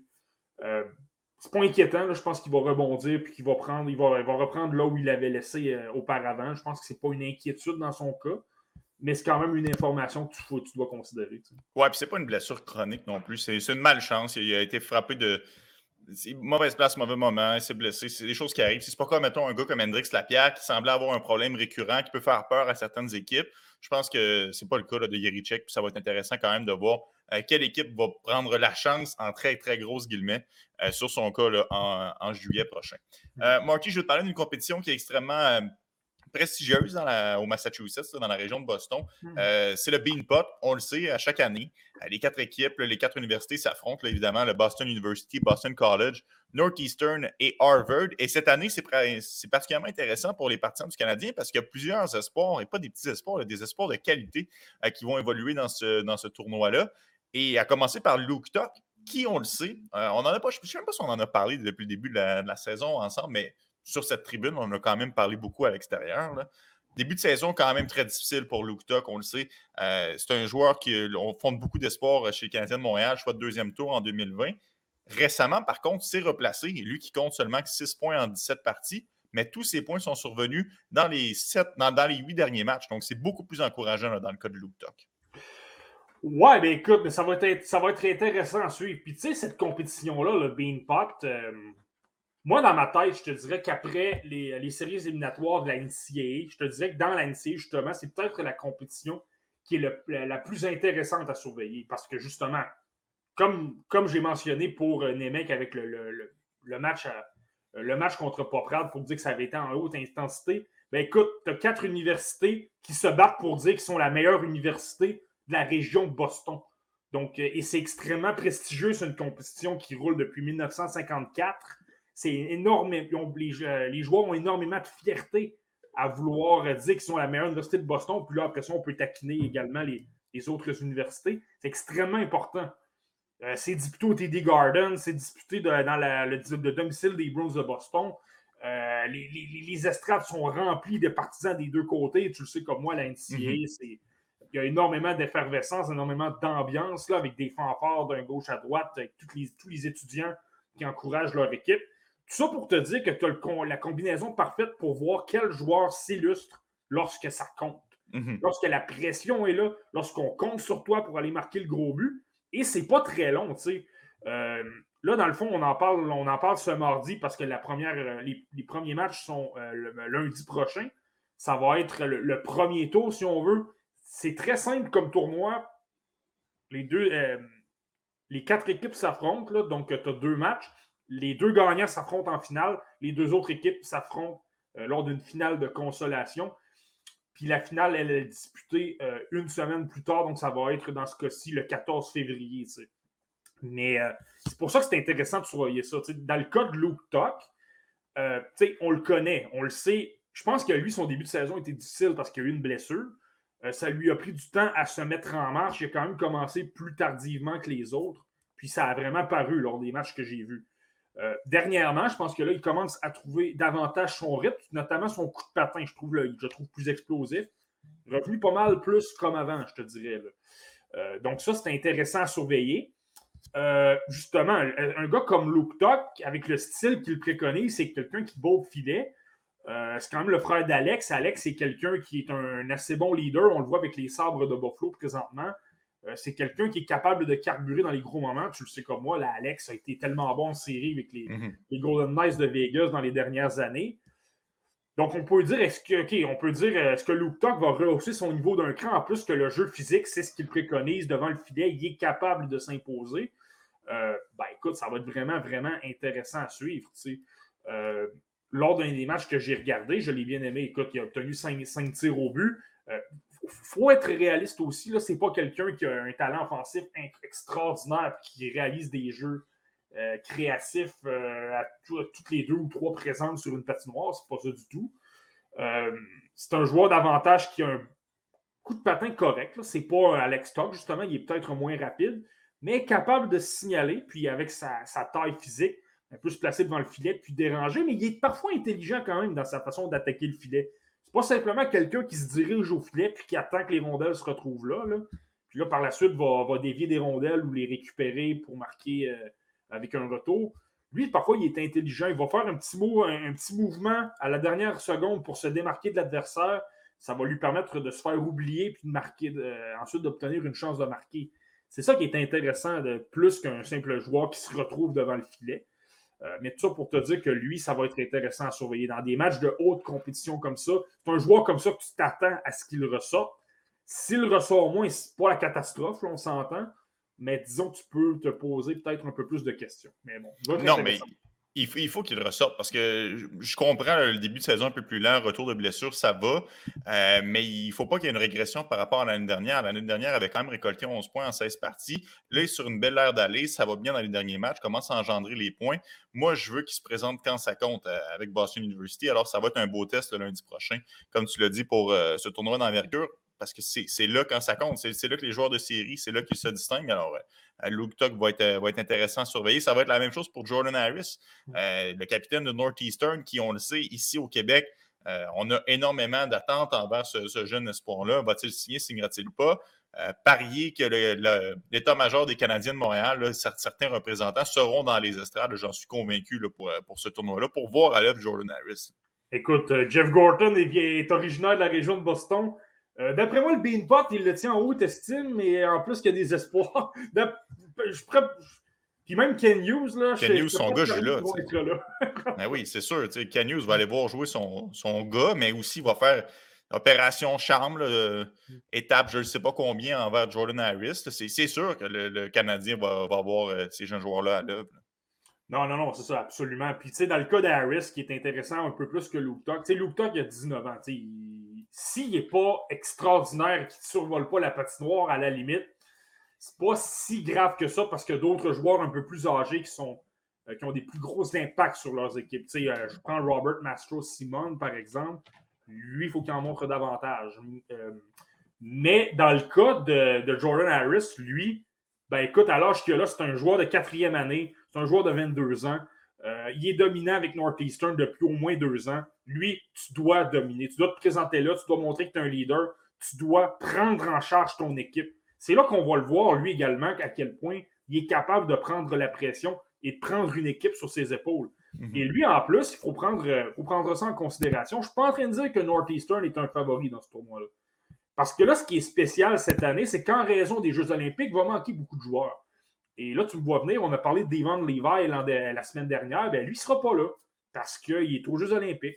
Et leur, on a parlé des statistiques que Levi présente, là, c'est des statistiques ahurissantes. Donc, de ne pas avoir ton gardien qui supporte ton équipe de cette façon-là, évidemment, ça n'aide pas. Mais c'est là qu'un gars comme Harris, ça va être intéressant de surveiller. Si tu n'as pas ton gardien, c'est le gardien numéro 2, euh, mais tu dois quand même faire le travail et tenter de faire gagner euh, Northeastern. C'est intéressant de voir comment il va, il va se comporter. Euh, moi, lors des, je sais que ça peut être inquiétant au niveau statistique. Il semble avoir eu une régression par rapport à l'an dernier. puis les deux derniers matchs, il a été quand même, il est moins 3 lors des deux derniers matchs. Ça semble un peu inquiétant. Mais moi, honnêtement, lors des matchs que j'ai vus, là, j'ai pas, pas vu d'amélioration, mais j'ai pas vu de régression non plus. J'ai vu le bon vieux Jordan Harris que, que j'ai vu l'an dernier, puis que, que j'ai vu aussi au début de la saison. Là. Euh, ça demeure un joueur super intelligent, prend de bonnes décisions, euh, place toujours la rondelle au bon endroit pour que soit lui ou soit un de ses coéquipiers la récupère facilement. C'est quelqu'un qui est capable de transporter la, la rondelle un petit peu, pas de façon euh, élite comme un Kel par exemple, mais capable de le faire un peu. Défensivement, il est bon. Capable de, s'illustrer en avantage numérique, du moins sur un point de vue de la NCAA. Euh, non, je n'ai pas détesté ce que j'ai vu. J'ai toujours. J'ai vu les, qualités que j'ai toujours adorées chez Jordan Harris. J'ai continué de les voir. même physiquement, il s'implique. Même, je pense, dans la LNH, ce ne sera pas un gars physique. Là. Je pense que le, gabarit et la force physique des joueurs de la LNH va faire en sorte qu'il ne s'illustrera pas à ce niveau-là. Mais euh, ça demeure un joueur qui est super intéressant. Là. Euh, puis je pense pas qu'il va se laisser intimider non plus. On a souvent parlé de son intelligence. Là, on le sait qu'il a voulu faire une quatrième année universitaire pour obtenir son diplôme. Les études, c'est important pour lui. Donc, euh, moi, je pense que ça va être intéressant à suivre. Moi, ce que je veux voir, c'est le voir dominer et transporter son équipe. Gang ou père, là, je veux qu'il y ait un, impact sur la patinoire. Euh, tu parlais de l'aspect physique de la chose, Marty. Je veux te parler de son coéquipier, Jaden Struble. On, le sait, sans être un géant, seulement six pieds. Par contre, c'est un rock. C'est vraiment quelqu'un qui est, qui est, bâti, qui est costaud. Et euh, il y a quelques semaines, on demandait aux gens d'y aller de leur, euh, leur, analyse des meilleurs prospects du Canadien de Montréal, leur, leur set préféré. en date du mois de janvier. Puis Jaden Struble est sorti à plusieurs reprises dans plusieurs listes. Moi, honnêtement, ça m'a surpris quand même. Est-ce que toi aussi, Marty, tu tiens autant autant que les gens en haute estime, Jalen Struble? Ben écoute, visiblement non, parce que je ne l'avais pas dans mon top 7. Donc, euh, ça, serait, ça serait mal placé de dire que je l'ai autant en haute estime. Euh, mais je comprends pourquoi les gens sont excités, par contre. C'est un gars qui. Je ne sais, sais, pas si tu viens de la fameuse vidéo des Canadiens de, Montréal lorsqu'ils l'ont repêché. Euh, c'était un peu. comment je dirais bien Une bande-annonce de film. Non, non, c'était pas une bande-annonce de film. C'était davantage un tu sais, voyons, dans le fond, les dessous, les dessous du repêchage, là, une caméra cachée, tu voyais Trevor Timmons et Marc Bergerin qui faisaient les choix, qui discutaient de certains joueurs et ça avait toujours frappé l'imaginaire des gens parce que lorsqu'ils sont débarqués à, à Jaden Strobel puis qu'ils l'ont sélectionné, euh, tu as tout de suite Marc Bergevin et, Trevor Timmons qui se disaient Mais mon Dieu, il a le corps d'un dieu grec, ce joueur-là. Il est impressionnant parce que justement, c'est pas, pas un joueur de 6 pieds 8 pouces, mais c'est un carré sur la patinoire. Il est tellement fort physiquement pour sa taille, c'est impressionnant. Puis c'est ça, ça semble-t-il que dans les tests physiques, il avait été extrêmement dominant. Il avait dominé, il avait éclaté tous les tests physiques. Donc, ça, sur ce point-là, c'est intéressant. Et, sur, la, sur la patinoire, ce n'est pas quelqu'un qui est dépourvu de talent non plus. Euh, pour, son gabarit, pour sa force physique, il patine très bien. Donc, ça, il n'y a pas de problème. Dans les coins, bien, il s'illustre parce qu'il est physique, il est capable de tenir son coin, d'immobiliser les adversaires. Donc, les gens, qu'est-ce qu'ils adorent de Jaden Strobel? C'est surtout ça. C'est qu'il y a une combinaison de patins et il est très fort euh, sur le plan physique. Maintenant, il y a une raison pour laquelle Harris est sur la première paire et Strobel sur la deuxième. Au niveau offensif, il y en a peut-être un peu moins. Je pense que s'il atteint la LNH, en fait, je suis assez confiant. Je pense que c'est un joueur de la LNH, là, Jaden Strobel. je l'aime quand même. C'est un gars que j'avais deuxième tour. Pas mal dans les alentours d'où les Canadiens l'ont sélectionné euh, lors de son année de repêchage. C'est quand même quelqu'un qui sortait des rangs secondaires, donc pas nécessairement évident à suivre. Mais, euh, mais c'est ça, c'est c'est un bon joueur quand même à ce niveau-là. Je pense simplement que ce ne sera pas un gars offensif dans la LNH. Tu sais, euh, par moment, il faut un peu penser à Romanov, dans le fond. C'est un peu style Romanov, c'est un peu ça. Euh, physiquement, il est quand même assez gros, capable d'appliquer des bonnes mises en échec, il est bon défensivement. Euh, tu sais, peut-être en attaque, il en apporte peut-être un peu moins. Je pense que ça pourrait ressembler à ça. Puis même, de temps en temps, tu le vois appuyer l'attaque, mais pas sur une base régulière. Et dans LNH, comme ça va beaucoup plus vite et que les systèmes défensifs sont meilleurs, je ne pense pas qu'on voit ça de Jaden Strobel. Euh, mais là, dans ce tournoi ça va être intéressant. Comme je t'ai dit, là, plus d'intensité. Euh, c'est un match, donc tu dois un match, voire mhm. deux. Euh, donc tu dois t'illustrer quand ça compte. Tu n'auras pas 56 occasions de, de t'illustrer. Donc lui, ça va être intéressant de voir comment il va s'illustrer sur le plan physique. Euh, Marty, tu l'as dit, Devon Levi ne sera pas présent à, cette classique en raison qu'il va être aux Jeux Olympiques. Ce sera aussi le cas euh, de Sean Farrell, donc euh, l'espoir des Canadiens ne sera pas ne sera pas un représentant de Harvard lors de cette compétition. tu l'as aussi mentionné, ça va commencer lundi prochain, donc au podcast La Relève, on aura la chance de suivre ça avec vous au cours des deux prochaines semaines pour voir comment ça va se dérouler lors de la compétition du Beanpot. Et ce qui est toujours intéressant par rapport au Beanpot, je n'ai même pas regardé, là, mais habituellement, un réseau comme TSM présente les matchs. Donc, donc pour les gens qui n'ont pas l'occasion de voir euh, à l'œuvre euh, Jordan Harris sur une box régulière ou Strobel ou, ou Luke Tuck, ben là, c'est intéressant parce que souvent, ces matchs-là sont présentés, sont télédiffusés. Donc là, c'est une belle occasion justement de voir à quel point euh, Jordan Harris peut se comporter. Alors que, je ne veux pas à Northeastern, on a peut-être moins accès aux matchs, là, les, mm-hmm. matchs de la division Hockey East sont peut-être moins disponibles. Donc, euh, je pense que c'est pour ça parfois que ces, gens, ces joueurs-là, on les, on les connaît peut-être un peu moins. Là. Je considère ça également dans le cas de Farrell qui évolue à, Harvard. Euh, lui, on pourra le voir aux Jeux Olympiques, c'est une autre paire de manches, mais tu, tu comprends ce que je veux dire? C'est une compétition qui est intéressante à suivre parce que souvent, on est capable de, les voir à partir de chez nous du Québec. Euh, je vais t'amener sur un sujet un peu plus euh, Ligue nationale de hockey parce qu'hier, on a eu la chance de voir à l'œuvre un, jeune joueur avec les Panthers de la Floride, Inton Lundell, euh, disséquer littéralement les Blue Jackets de Columbus, cinq mentions d'aide. Euh, avec en compagnie de Mason Marshman et compagnie. honnêtement, les Panthers de la Floride, quelle machine de hockey. Mais je veux qu'on s'attarde sur Anton Lundell. on aime ça souligner nos bons coups, on aime ça se vanter quand on, quand on a visé dans le mille. je pense qu'il ne faut pas avoir peur aussi de, de, dire nos mauvais. Moi, personnellement, Lundell, euh, C'était pas mon préféré, mais pas du tout. Euh, lors de son euh, repêchage en 2020, finalement, il est sorti au 12e rang et forcé d'admettre qu'il fait très bien avec les Panthers. 32 points en 42 parties depuis le début de la saison. Moi, je n'avais pas, pas vu venir ça, même pas du tout. Comment tu avais dit ça déjà à un moment donné? Là, tout le monde souffle Lundell. Ah ouais, moi, je, je voulais rien savoir de. Ben, il faut, faut, se rappeler, à l'époque, euh, le Canadien de Montréal s'apprêtait à disputer une espèce de play-in contre les, Penguins de Pittsburgh. Finalement, ils les ont battus, ce qui ont fait en sorte qu'ils sont reculés du 9e rang au 16e rang et ils se sont retrouvés avec Kaelin Goulet. Donc, moi, j'étais bien à l'aise avec Kaelin Goulet, mais s'il avait repêché le 9e, euh, je ne voulais rien savoir d'Anton Lundell. Je voulais euh, Marco Rossi, un Cole Perfetti. Il y avait plusieurs joueurs que j'espérais voir atterrir avec les Canadiens de Montréal à ce moment-là. Anton Lundell ne faisait pas partie de ceux-là. je ne dis pas si le Canadien va repêcher 35e et que euh, Lundell avait été disponible, on s'entend. Mais ça reste que, euh, forcé d'admettre que c'est tout un joueur de hockey. Puis encore une fois, il l'a prouvé hier dans, la victoire des Panthers. Oui, non, absolument. c'est vraiment, vraiment impressionnant de le voir. il, y a tout. C'est comme ça que je vais le dire. Il y a tout. il y a le gabarit, il patine super bien. Euh, défensivement, c'est A1, il est toujours, toujours bien placé. Mais la pression au bon moment se retire un peu quand, ça compte. quand c'est les, ses ailiers qui, qui applique de la pression d'échec avant lui demeure un peu plus en, zone neutre pour appuyer ses défenseurs, pour euh, contrer un petit peu les attaques adverses, là, pour, pour justement freiner le jeu de transition, faire bien le centre. Il est écœurant à ce niveau-là, mais aussi, je pense qu'on l'a bien vu hier, il y a au moins trois buts où je pense que ça a énormément paru. C'est qu'il est super intelligent. Tu sais, quand je parle d'anticiper mm-hmm. les décisions, là, il l'a fait tout le long du match. Je l'ai regardé hier. tout le long du match, il, je vais te donner, un exemple. Euh, je pense que c'est arrivé pas longtemps après le deuxième but, puis toute une passe d'ailleurs pour euh, Sam Reinhardt. Écoute, prend la rondelle, tourne son corps un petit peu, fait une passe qui est très difficile à effectuer. tout un jeu.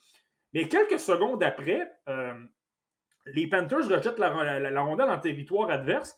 Merge Likens tente de dégager la rondelle, mais c'est impressionnant parce que je pense qu'une seconde avant de toucher à la rondelle, Lundell est à peu près dans le centre de la patinoire, près de la ligne bleue. Il a tellement un bon coup de patin, il est tellement bon pour anticiper, il a tout de suite compris que Merge Likens allait envoyer la rondelle par la bande euh, à, un, de ses coéquipiers. Euh, résultat, ben, qu'est-ce qui est arrivé? Il a tout de suite il tout de suite pris son envol, s'est dirigé sur le long de la rampe, a récupéré la, rondelle, puis ça a donné une chance de marquer aux Panthers. Puis ça, il en a fait, ça c'est un exemple, mais il a fait 4, 5 ou 6 jeux comme ça qui ont été vraiment impressionnants. Son sens, tu sais, quand je parle d'anticiper les décisions 2 ou 3 ou 4 secondes d'avance, lui, c'est le meilleur exemple, puis c'est élite, honnêtement, c'est vraiment, vraiment impressionnant. Puis on parlait de son année de repêchage, les gens ne l'aimaient pas beaucoup. Je sais qu'on a discuté un peu avec Kevin Dubé, ton excellent ami Kevin Dubé, qui lui non plus n'était pas un, très, très.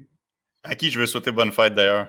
Bon, anniversaire, Kevin, c'est aujourd'hui. Ah, c'est pour ça, ok, c'est pour ça. Je, suis allé voir son profil tout à l'heure. Il y avait des ballons qui, qui. Il y avait des ballons de tous les côtés sur Twitter. OK, ben je viens de comprendre. Ben, écoute, Kevin, si tu nous écoutes, euh, un joyeux anniversaire. On, on, profite pas mal. Puis, euh, je suis convaincu que Deso apprécierait de prendre une petite bière avec toi pour fêter ça. ah, pas possible. Pas possible pour l'instant, mais continue-moi qui ton point. Ça va, ça, va venir à un moment donné. Mais mais je pense que ce qui n'a pas retenu beaucoup les gens, je sais, que c'était souvent la critique chez les gens lors du repêchage 2020, c'est qu'ils disaient c'est un joueur étiqueté troisième trio. Les gens voyaient tous qu'il était excellent défensivement. Ils ne voyaient pas d'attaque. Ils voyaient simplement un gars qui patinait, qui était bon défensivement, mais qui ne créait pas. Et pourtant, je, ne comprends pas pourquoi les gens ont pensé ça. Moi, lors des séquences que je le regardais, il me semblait. J'ai vu quand même quelques séquences où il tentait des passes qui étaient extrêmement difficiles. Il y avait beaucoup de créativité, de la créativité qui appartenait aux joueurs d'élite. Donc là, je me disais, écoute, s'il est capable de faire ces jeux-là, qui est super intelligent et qui est bon dans les deux sens de la patinoire, écoute, je comprends que c'est la LNH c'est plus difficile, mais il, il a l'intelligence à un autre niveau. Donc, je pense qu'il va être capable de s'en sortir et de créer de l'attaque quand même. Puis là, je pense que c'est ce qu'on a vu hier et ce qu'on voit depuis le début de la saison. Anton Lundell, finalement, surprend parce que je pense que les gens ont sous-estimé sa créativité avec la rondelle. Il est pas mal plus créatif qu'on le pense. Et ça, et aussi, c'est pas le joueur. Tu sais, Alexander Rose, par exemple, en 2020, il avait un tir canon. Mm-hmm. Il était capable de décocher de manière super incroyable. Lundell, c'est moins un marqueur. Donc, euh, euh, tu sais, le bon vieux, euh, les bons vieux faits saillants sur YouTube, de voir le gars qui traverse la patinoire et qui marque, ben lui, tu as peut-être moins vu ça. Je pense que ça, ça. Donc, je pense que le fait pour être un marqueur et. Je pense que ça, ça lui a nu. Je pense que les gens ont sous-estimé ça. L'autre détail, c'est que lui avait raté le mondial junior cette année-là, avant, avant 2020.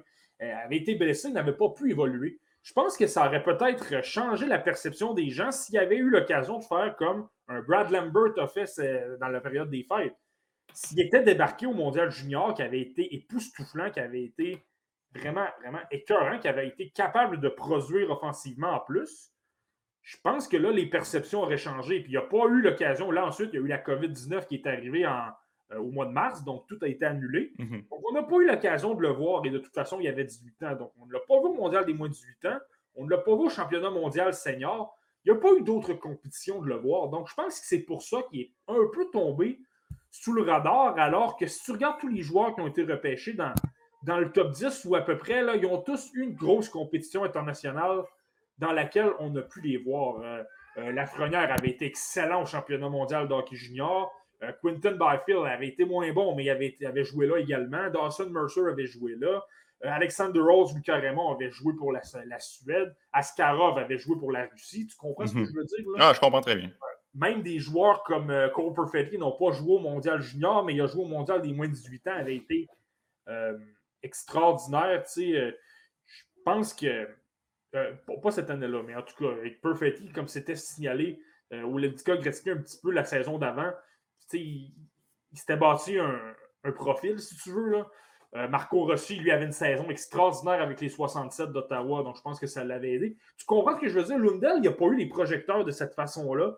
Il n'a pas ressorti parce qu'il y a eu quelque chose d'exceptionnel, notamment autant pour avoir évolué sur, euh, la scène internationale, mais aussi sur le plan statistique, ça a peut-être moins ressorti. En tout cas, Je pense, du moins, là, je pense que c'est peut-être pour ça qu'on qu'on l'a sous-estimé un peu. Moi, personnellement, je l'avais huitième, donc euh, je ne me mettrai pas dans cette catégorie-là, mais... Euh, bon, bon, bon, on le sait bien, on le sait bien. Moi, je vais me mettre dans cette catégorie-là parce que moi, je euh, moi, je l'avais pas, pas en haute estime comme toi, mais props to you, et c'est pour ça que tu es notre expert ici au podcast La Relève. Marty, je vais te parler d'un autre joueur, un autre sujet qu'on repousse depuis des semaines. Ça fait des semaines, tu m'achales avec Sean Dursey. Finalement, on mhm. en parle aujourd'hui. Mhm.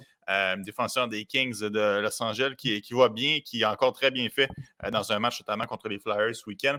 Euh, qu'est-ce qui t'impressionne à ce point-là de chez Sean Dursey, de ce, défenseur de 23 ans? Tu, tu estimes toutes les fois je veux en parler, j'insiste, puis tu veux pas. Toi, tu n'es pas aussi en amour que moi sur Sean Dursey. non, mais écoute, Sean Dursey, c'est.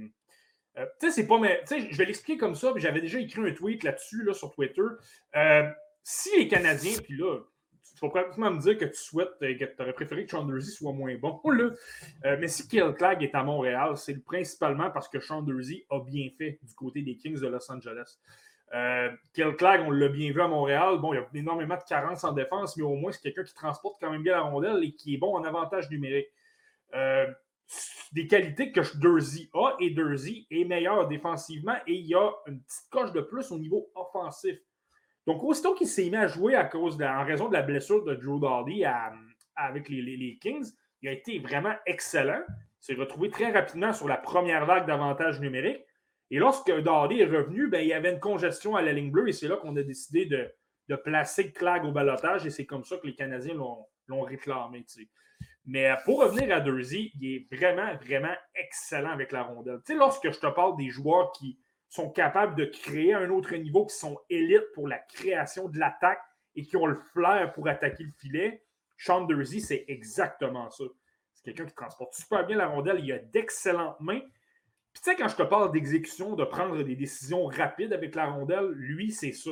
La rondelle n'est pas énormément longtemps sur son bâton. Une seconde, deux secondes, la rondelle est partie, il a effectué un jeu. Il est tellement intelligent. Souvent, il repère le joueur qui est tout seul dans l'enclave.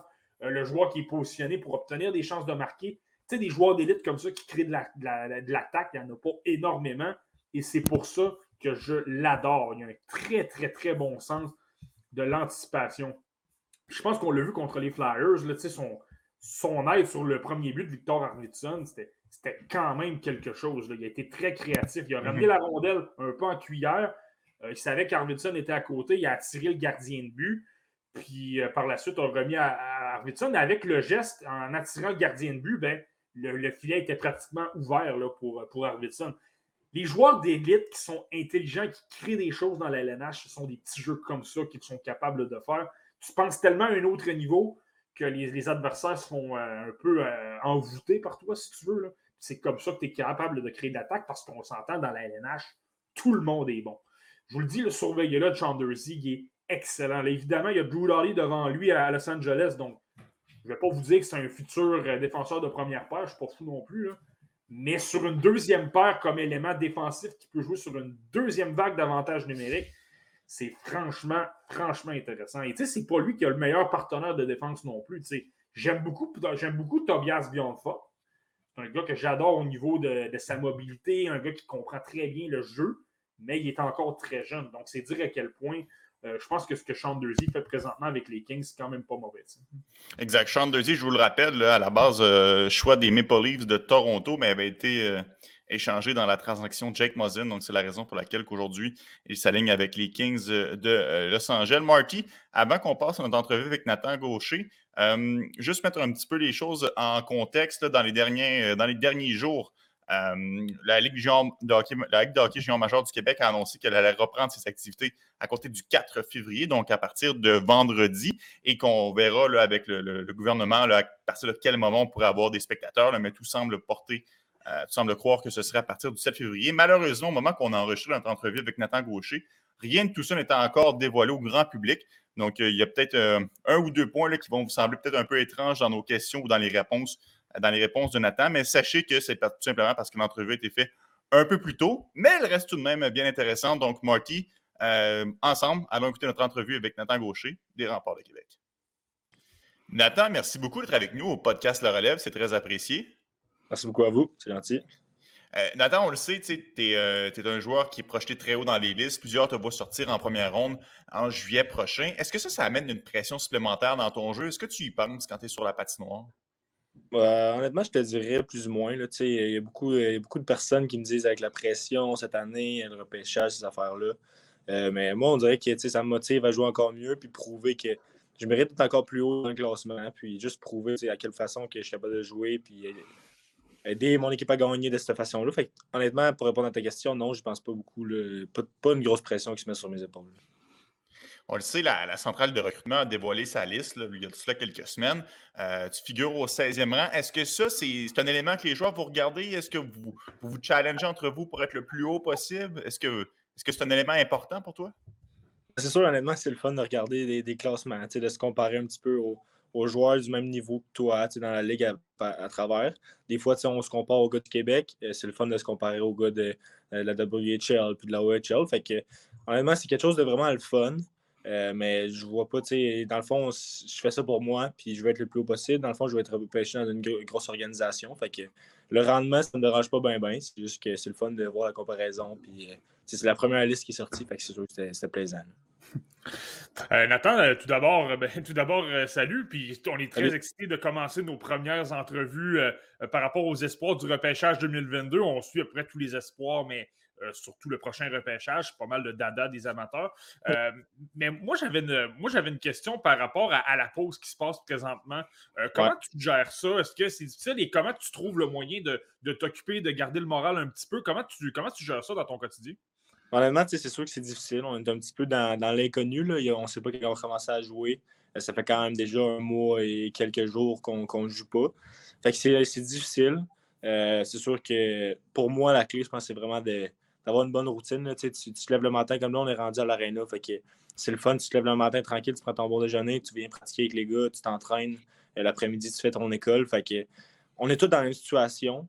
Puis garder le moral haut, puis avoir ta petite routine, souvent, c'est deux, deux actions qui m'aident beaucoup dernières années. Euh, tu parles, Nathan, qu'on vous êtes tous dans la même situation. C'est le cas pour la LHGMQ, mais ce n'est pas le cas nécessairement pour toutes les ligues euh, sur la planète. Il y a des jeunes espoirs qui jouent encore au hockey. Est-ce que c'est frustrant de voir qu'ailleurs, ça joue, qu'eux peuvent augmenter euh, leur valeur au repêchage, puis que vous, pendant ce temps-là, vous, vous peut-être que ça casse un peu votre rythme? ben, c'est sûr que c'est frustrant dans un sens. Beaucoup pour en tant qu'équipe à, la Coupe Montréal à la fin de l'année, ça va peut-être avoir un petit avantage de ce côté-là, mais euh, l'année passée, on a joué, les autres ligues ne jouaient pas beaucoup. Fait que c'est un peu le revers de la médaille. Puis euh, euh, dans ce cas-là, je pense que les recruteurs font leur travail et vont re-regarder les matchs d'avant Noël. puis ça va être à moi, justement, quand, c'est le retour au jeu, de prouver encore plus, puis de mettre les, les bouchées doubles pour pouvoir rattraper mon temps perdu. Ce que j'avais Vas-y, Marty. Ouais. Ben, ce que, j'avais vu, c'est que pendant la pause, je pense que tu avais réussi à. Tu avais eu le temps de pratiquer certaines activités que tu n'as peut-être pas eu le temps de faire. Normalement, la, la LHMQ roule à plein régime pendant euh, euh, la période des fêtes et pendant l'hiver. Ça t'a permis de faire quelques, quelques trucs que tu n'as jamais fait d'habitude. C'est ce que je me trompe, là, jouer euh, notamment sur des patinoires extérieures. non, mais honnêtement, c'est le fun. Tu prends, faut que tu prennes ça positivement. Tu prends du temps avec ta famille. Là, on est revenu à Québec. Mais là, je prenais du temps avec ma famille, je faisais des activités extérieures. J'avais même pas des, de bottes puis de salopettes pour aller dehors. Tellement qu'avec le hockey, on ne va pas jouer dehors, on va pas faire du ski, ces affaires-là. Fait que c'est des activités qu'on apprend à aimer. Puis, comme j'ai dit, tu cherches le positif de ça. Puis c'était quand même le fun à la maison avec la famille. Mais ça ne va jamais battre euh, le retour au jeu, ça c'est sûr. Mais c'est le fun d'avoir un petit peu de diversité et avoir une petite pause, ça c'est sûr. Attends, tu as un coach qui a à peu près tout vécu dans le monde du hockey. Euh, euh toi, tu l'as peut-être pas, euh, tu l'as peut-être pas vu jouer, mais en tout cas, si tu ne sais pas, ton coach est une légende du hockey. euh, juste à tenir au courant. Euh, est-ce que ça t'arrive de parler avec lui de ce, que, ce qui peut venir pour toi au repêchage ou peut-être dans les années à venir? Est-ce que c'est des choses dont vous discutez ou vous vous concentrez sur la saison de hockey? Honnêtement, dès le début de l'année, il était très sportif avec moi. Là, et il m'a offert euh, tous les outils nécessaires. À chaque 10 euh, rencontres, on se rencontre, puis on dit justement euh, ce qu'il en est, la façon que je joue. C'est le fun de l'appui des, entraîneurs là-dedans aussi parce que tu ne te sens pas tout seul par rapport à tout ça. mais en même temps, c'est beaucoup le focus par rapport à l'équipe. On a un très bon, très bon club cette année. Ce sera le fun d'aller le plus loin possible. mais c'est le fun aussi d'avoir des feedbacks personnels d'une personne, comme tu as dit, une légende du hockey. Euh, c'est le fun de voir euh, par où il est passé, puis c'est quoi les, les, euh, les tips qu'il peut te donner là, pour, pour, pour prochainement. Fait que non, c'est vraiment le fun. Moi, Nathan, je vais y aller pour une bonne vieille question classique de repêchage. On veut... Notre but, c'est de vous faire connaître pour les amateurs, peu importe l'équipe pour, laquelle tu vas être repêché. tu te décrirais comment environ comme joueur? honnêtement, là, je pense que je, suis un joueur qui travaille très fort sur la, patinoire. Je travaille dans les deux sens de la patinoire. Euh, je suis un, centre. Je suis un, gros centre justement qui gagne ses mises au jeu, qui joue les deux bords de la, patinoire, euh, qui amène autant offensivement et défensivement. Fait que j'ai une présence physique intense. Fait que je me décrirais comme ça. Moi, je suis curieux, justement. Tu viens de parler dans les deux sens de la patinoire. Puis pour t'avoir vu jouer, honnêtement, c'est probablement la chose qui retient le plus l'attention. Pour ton âge, tu es déjà très, très, très efficace dans les détails. Euh, dis-moi, est-ce que c'est. L'instance du jeu défensif, parfois pour les jeunes, ça peut être un peu difficile. Toi, est-ce que tu as, su maîtriser ça à un, jeune âge quand même ou. Oh, ben, tu sais, ça, ça a tout le temps été un petit peu dans la famille. Mon frère aussi, c'était ce genre de, style de joueur-là.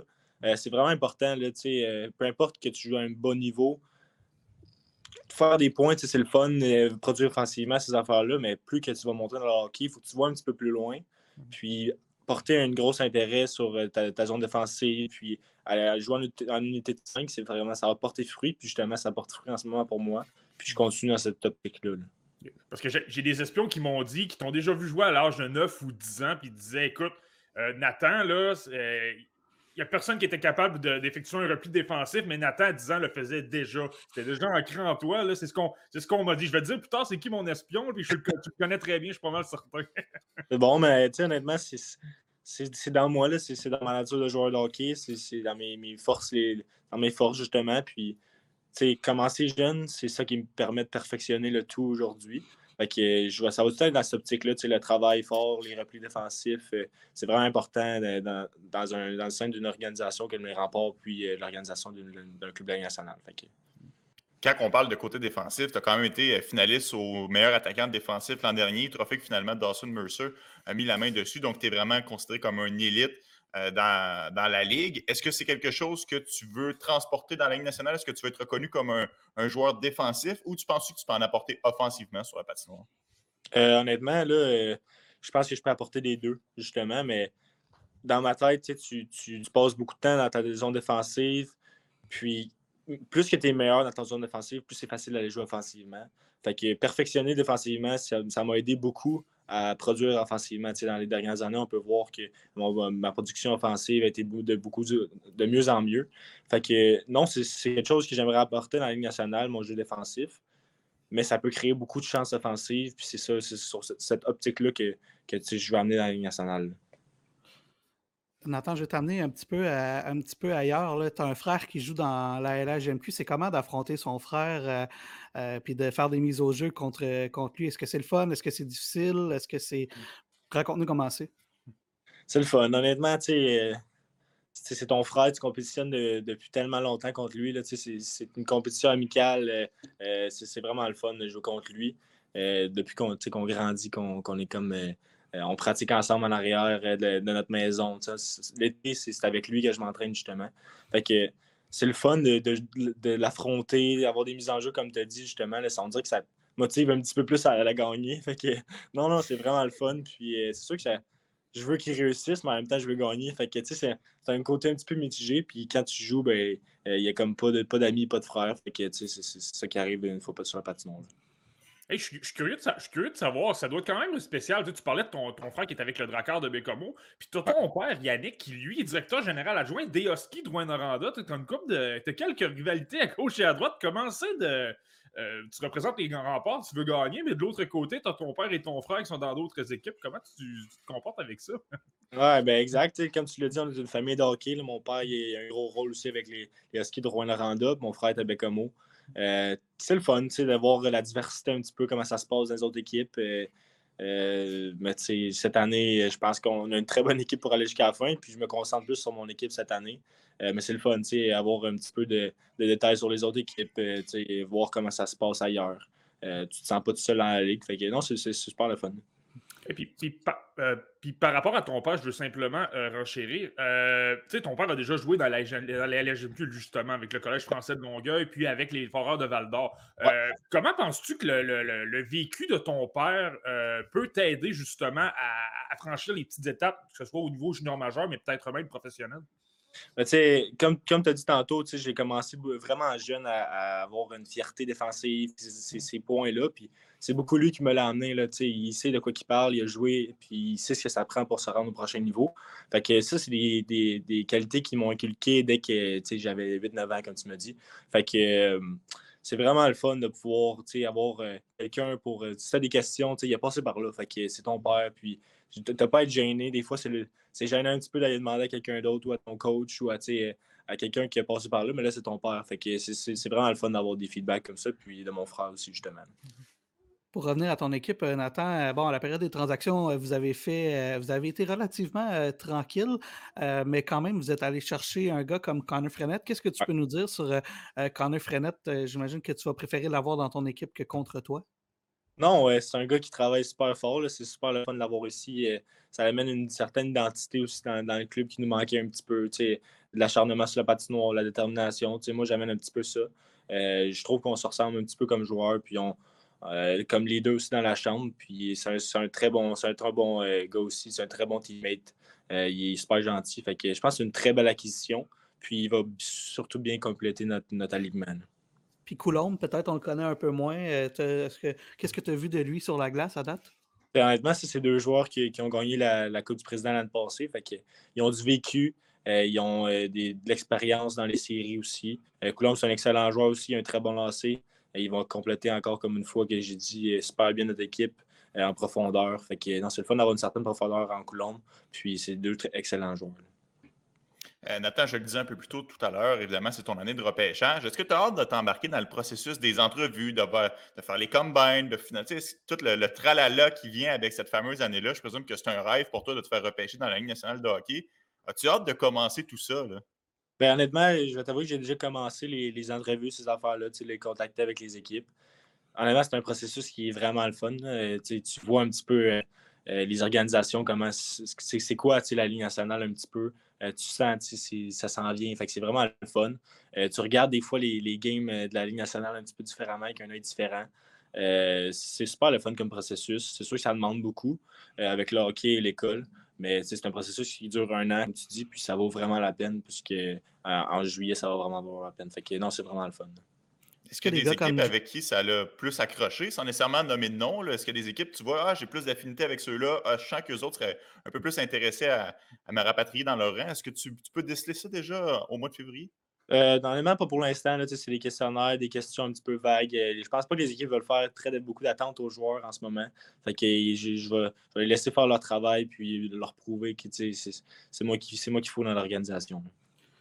As-tu des hints un peu des gars repêchés des dernières années comme Crevier, euh, euh, Malatesta ou Evenas? Est-ce qu'ils est en ont parlé avec toi? Est-ce qu'ils t'ont donné des trucs? Euh, est-ce que vous en avez parlé finalement?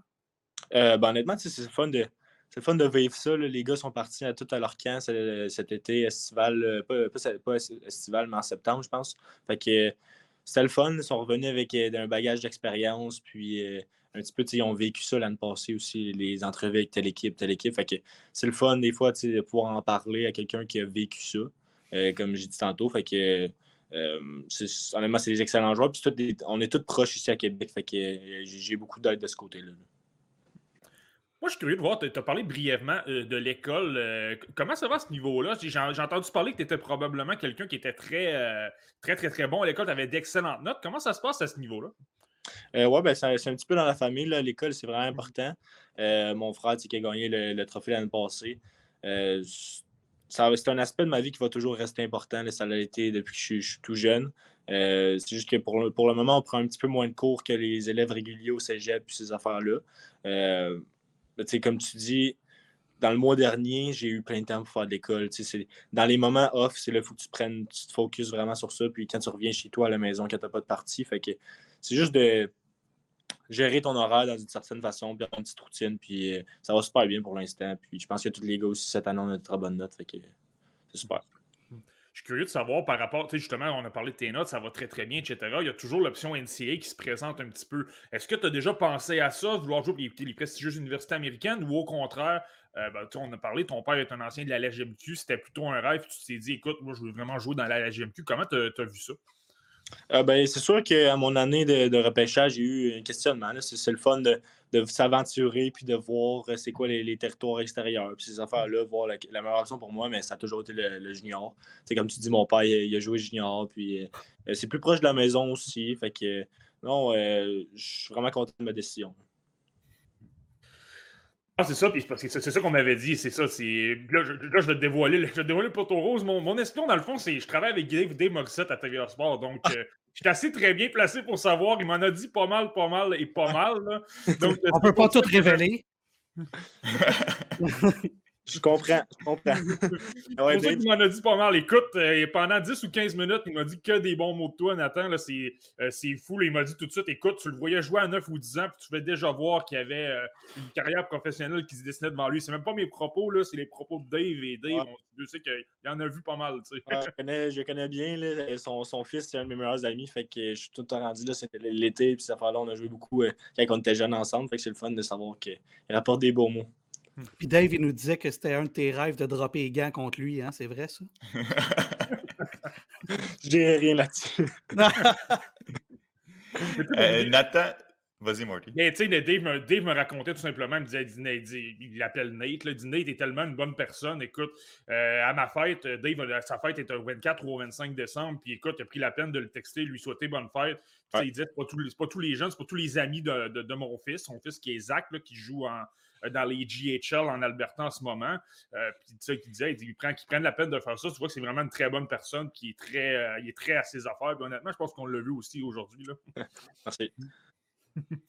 Nathan, meilleure des chances pour ton repêchage qui viendra dans les prochains mois. On espère, si la situation sanitaire le permet, que ce sera en personne, contrairement à ceux des dernières années. Et là, ça devrait se diriger, ça devrait se passer au Centre Bell. Donc, je pense que ça va être un beau, un beau moment pour toi. Je te souhaite que ça se passe bien et que tu sois dans une organisation où parce que tu es apprécié. Merci, un gros merci à vous, c'est gentil. Salut Nathan. Merci beaucoup. Nathan Gaucher des Remparts de Québec était avec nous. Probablement un futur premier show repêchage. Du moins, c'est pas mal ce qu'on pense, nous, ici, au podcast La Relève. Certaines personnes diffèrent de, de notre opinion. D'autres personnes le classent début deuxième tour, mais pour nous, je pense que c'est un choix de premier tour. On verra pour le reste de la saison. Mais on voit que, messieurs, euh, c'est quelqu'un qui aime le hockey, puis quelqu'un qui aime les, petits détails, puis qui s'applique, puis qui veut, euh, qui veut bien faire les choses, autant défensivement qu'offensivement. Puis je pense qu'il voit une belle carrière dans la Ligue nationale. Puis qui peut déranger sur la glace aussi. Il ne gêne pas, euh, il gêne pas pour parler à l'adversaire, puis pour se mettre l'année dans le trafic. On en parlait dans l'épisode de la semaine passée non, c'est un, un, gars qui a beaucoup, beaucoup d'éléments intéressants pour une équipe de la Ligue nationale, je pense. Mmh. Mais je pense que vous l'avez vu, les gars, écoute, euh, est-ce que vous voyez souvent des joueurs de 17 ou 18 ans parler avec la maturité, un professionnalisme comme ça? Puis c'est correct, c'est des joueurs de 17 ans, c'est normal de ne pas être tout à fait euh, à, à l'aise à ce niveau-là. Mais lui, tu le vois qu'il y, a une très, très bonne maturité. C'est certain, tu sais Rappelle-toi, Alex, le Dawson Mercer, lors de son année de repêchage, euh, à quel point il avait impressionné les équipes par sa maturité. C'était même lui qui posait des questions aux équipes. Moi, je pense que Nathan Gaucher, lorsqu'il va se présenter dans les entrevues, de la façon qu'il vient de nous parler, je pense qu'il peut vraiment, vraiment attirer le regard des équipes simplement par sa maturité et de la façon qu'il se comporte. Je ne sais pas ce que tu en penses, Alex, mais moi, je pense que ça peut être intéressant. Ouais, ben, tu as raison, mais tu sais, je te dirais que, en tout cas, la génération de joueurs euh, que moi je, côtoie dans les dernières années, pour la plupart, en tout cas, ce sont des athlètes assez matures. C'est vrai que Nathan, il l'est euh, aussi, mais tu sais, je, je, je, pense que c'est. Euh, les gars sont beaucoup plus à l'aise en entrevue qu'ils pouvaient l'être il y a peut-être 10 mmh. ou 15 ans. Là. Mmh. sont formés. Puis, je, écoute, je n'ai rien enlevé à Nathan, mais Tristan Luneau puis Maverick Lamoureux, également, ces deux gars qui mmh. s'expriment très bien, qui sont très, très, très matures également. Alors, je, ça peut certainement les aider. Évidemment, comme je le dis toujours, je ne parle pas aux gens des autres ligues, mais d'après moi, ce n'est pas en entrevue qui, qui, vont se nuire ces gars-là. Non, c'est clair. Puis tu sais, tu regardes ses mensurations, 6 pieds 3, 200 livres, centre droitier, intelligent, complet, responsable. Mmh. Moi, je ne comprends pas comment euh, plusieurs experts, là, pas un seul ou, deux à la limite, plusieurs experts ne placent pas en ce moment Nathan Gaucher dans leur premier tour. Puis moi, ça, ça me renverse. Euh, mmh. Est-ce que c'est du, euh, du défavoritisme envers la LHGMQ? C'est possible, je ne sais pas. C'est un late. C'est un late aussi. C'est peut-être ça là, qui, qui joue, peut-être. Il est, il est un, an, euh, un an plus vieux, peut-être. C'est peut-être ça qui, euh, qui peut euh, peut-être faire craindre à certains dépisteurs. En même temps, à sa saison 17, à, sa deuxième saison, il a eu, il a eu de très bonnes stats. Là. Alors, ça, peut-être que, peut-être que, en tout cas, peut-être que ça joue contre lui, peut-être pas, mais je fais juste offrir peut-être une piste de solution pour certaines personnes qui classeraient plus bas. Moi, je me souviens d'avoir eu des conversations avec certains amateurs sur, euh, sur Twitter, par exemple. Puis euh, un commentaire qui ressortait souvent, c'est. Puis parfois, c'est à tort ou à raison. Là, ah, Nathan Gaucher n'a pas eu la progression offensive escomptée. Je te ressors ces statistiques. Euh, l'an dernier, ça avait été le meilleur pointeur des remparts de Québec. Il avait eu 31 points en 30 matchs. C'était le meilleur pointeur. là, cette année, ça se ressemble 26 points en 30 matchs mais il est troisième pointeur. Donc là, les gens vont regarder ces statistiques-là, ils vont dire euh, il y a une régression, il n'a pas été capable de progresser, c'est inquiétant, il ne sera pas capable de se développer et, se rendre dans la LNH. Moi, je pense qu'il faut voir au-delà des statistiques. Je pense qu'il faut le regarder jouer. Il est super complet, il est très, très, très détaillé dans son jeu défensif. Alex l'a mentionné, il frappe super fort et en plus, il a un sens offensif. Il a une bonne vision de jeu, il est intelligent, il est capable de créer euh, de l'offensive en bougeant des lignes de passe. Euh, c'est quelqu'un qui a un excellent lancer également. Donc, je viens de te mentionner un, combo de gabarit, de lancer, d'intelligence. Ça fait quelque chose d'assez intéressant. Et j'ai lu un petit commentaire de Patrick Roy lorsqu'ils ont repêché Nathan Gaucher. Puis c'est un peu ce qu'il disait. C'est ça qu'on a acheté lorsqu'on le repêchait. On savait qu'on n'aurait pas un gars avec une production offensive qui allait être incroyable. On voulait simplement un joueur qui était bon dans les deux sens de la patinoire. Et je pense que c'est la clé dans le cas de Nathan Gaucher. S'il joue dans la LNH, puis moi, je ne m'en cache pas, je l'adore, puis je pense qu'il va se rendre comme un deuxième centre. Euh, ben écoute, ça va être pour ça. C'est parce que c'est un gars super efficace dans les deux sens. Ce ne sera pas le joueur qui va obtenir 80 points dans la LNH. Mais écoute, des deuxièmes centres qui sont capables de tuer des punitions et qui sont capables d'apporter un 40 ou 50 points par saison, et un gros bonhomme, un gros centre, tu le sais comme moi, que beaucoup, beaucoup d'équipes veulent ça. Et déranger aussi, comme Alex l'a mentionné tantôt. Veux, veux pas, ça aussi, c'est une partie de sa game qui amène, qui font de lui un joueur spécial. En tout cas, moi, je suis un peu vendu, vous, me le direz, mais moi, j'aime bien ce type de joueur-là. Puis je comprends. Tant mieux s'il glisse au deuxième tour parce que le Canadien de Montréal, au moment où on se parle, va peut-être repêcher 33, 34, 35. Donc, ça serait parfait. Mais dans ma tête à moi, il ne sera plus là à la fin du premier tour je ne veux pas le comparer à ce joueur-là, mais rappelle-toi la semaine dernière, lorsque les Canadiens ont, affronté le Wild du Minnesota, Yoel Erikssonek. Ce choix-là a souvent été critiqué fin de premier tour. Ça a souvent été critiqué. Ouais, pourquoi vous avez laissé passer Brock Besser, qui est un très, très, très bon tireur, euh, pour ce gars-là qui apporte absolument aucune, aucune attaque. Du moins, c'était ça au début de sa carrière. Maintenant, je pense que ça commence à rapporter des dividendes. Puis c'est ça, Yoel Erikssonek a un excellent lancer c'est pas le meilleur centre de la Ligue nationale, mais écoute, c'est un des meilleurs centres défensifs. Il a été nommé quatrième pour le Selkie l'an dernier, puis il est capable de tout faire. Il a un bon lancer, il a un gros gabarit, il est capable de déranger. C'est un peu la même chose, dans le fond, dans le cas de Nathan Gaucher. Euh, là, Marky, premièrement, arrête de me casser les oreilles avec cette défaite de 8-2. Ça fait, ça fait une semaine. je ne suis plus capable de, mm-hmm. de revoir ces images cauchemardesques dans, dans ma tête. Mais sinon, messieurs, un gros merci pour une autre édition euh, du podcast cette semaine. Encore une fois, un show qui était extrêmement chargé. J'espère que ça vous a plu à la maison. Euh, merci Alexandre Gimbal encore une fois de ta présence. Et on se dit à la semaine prochaine, à mardi prochain, pour un autre podcast. Ciao.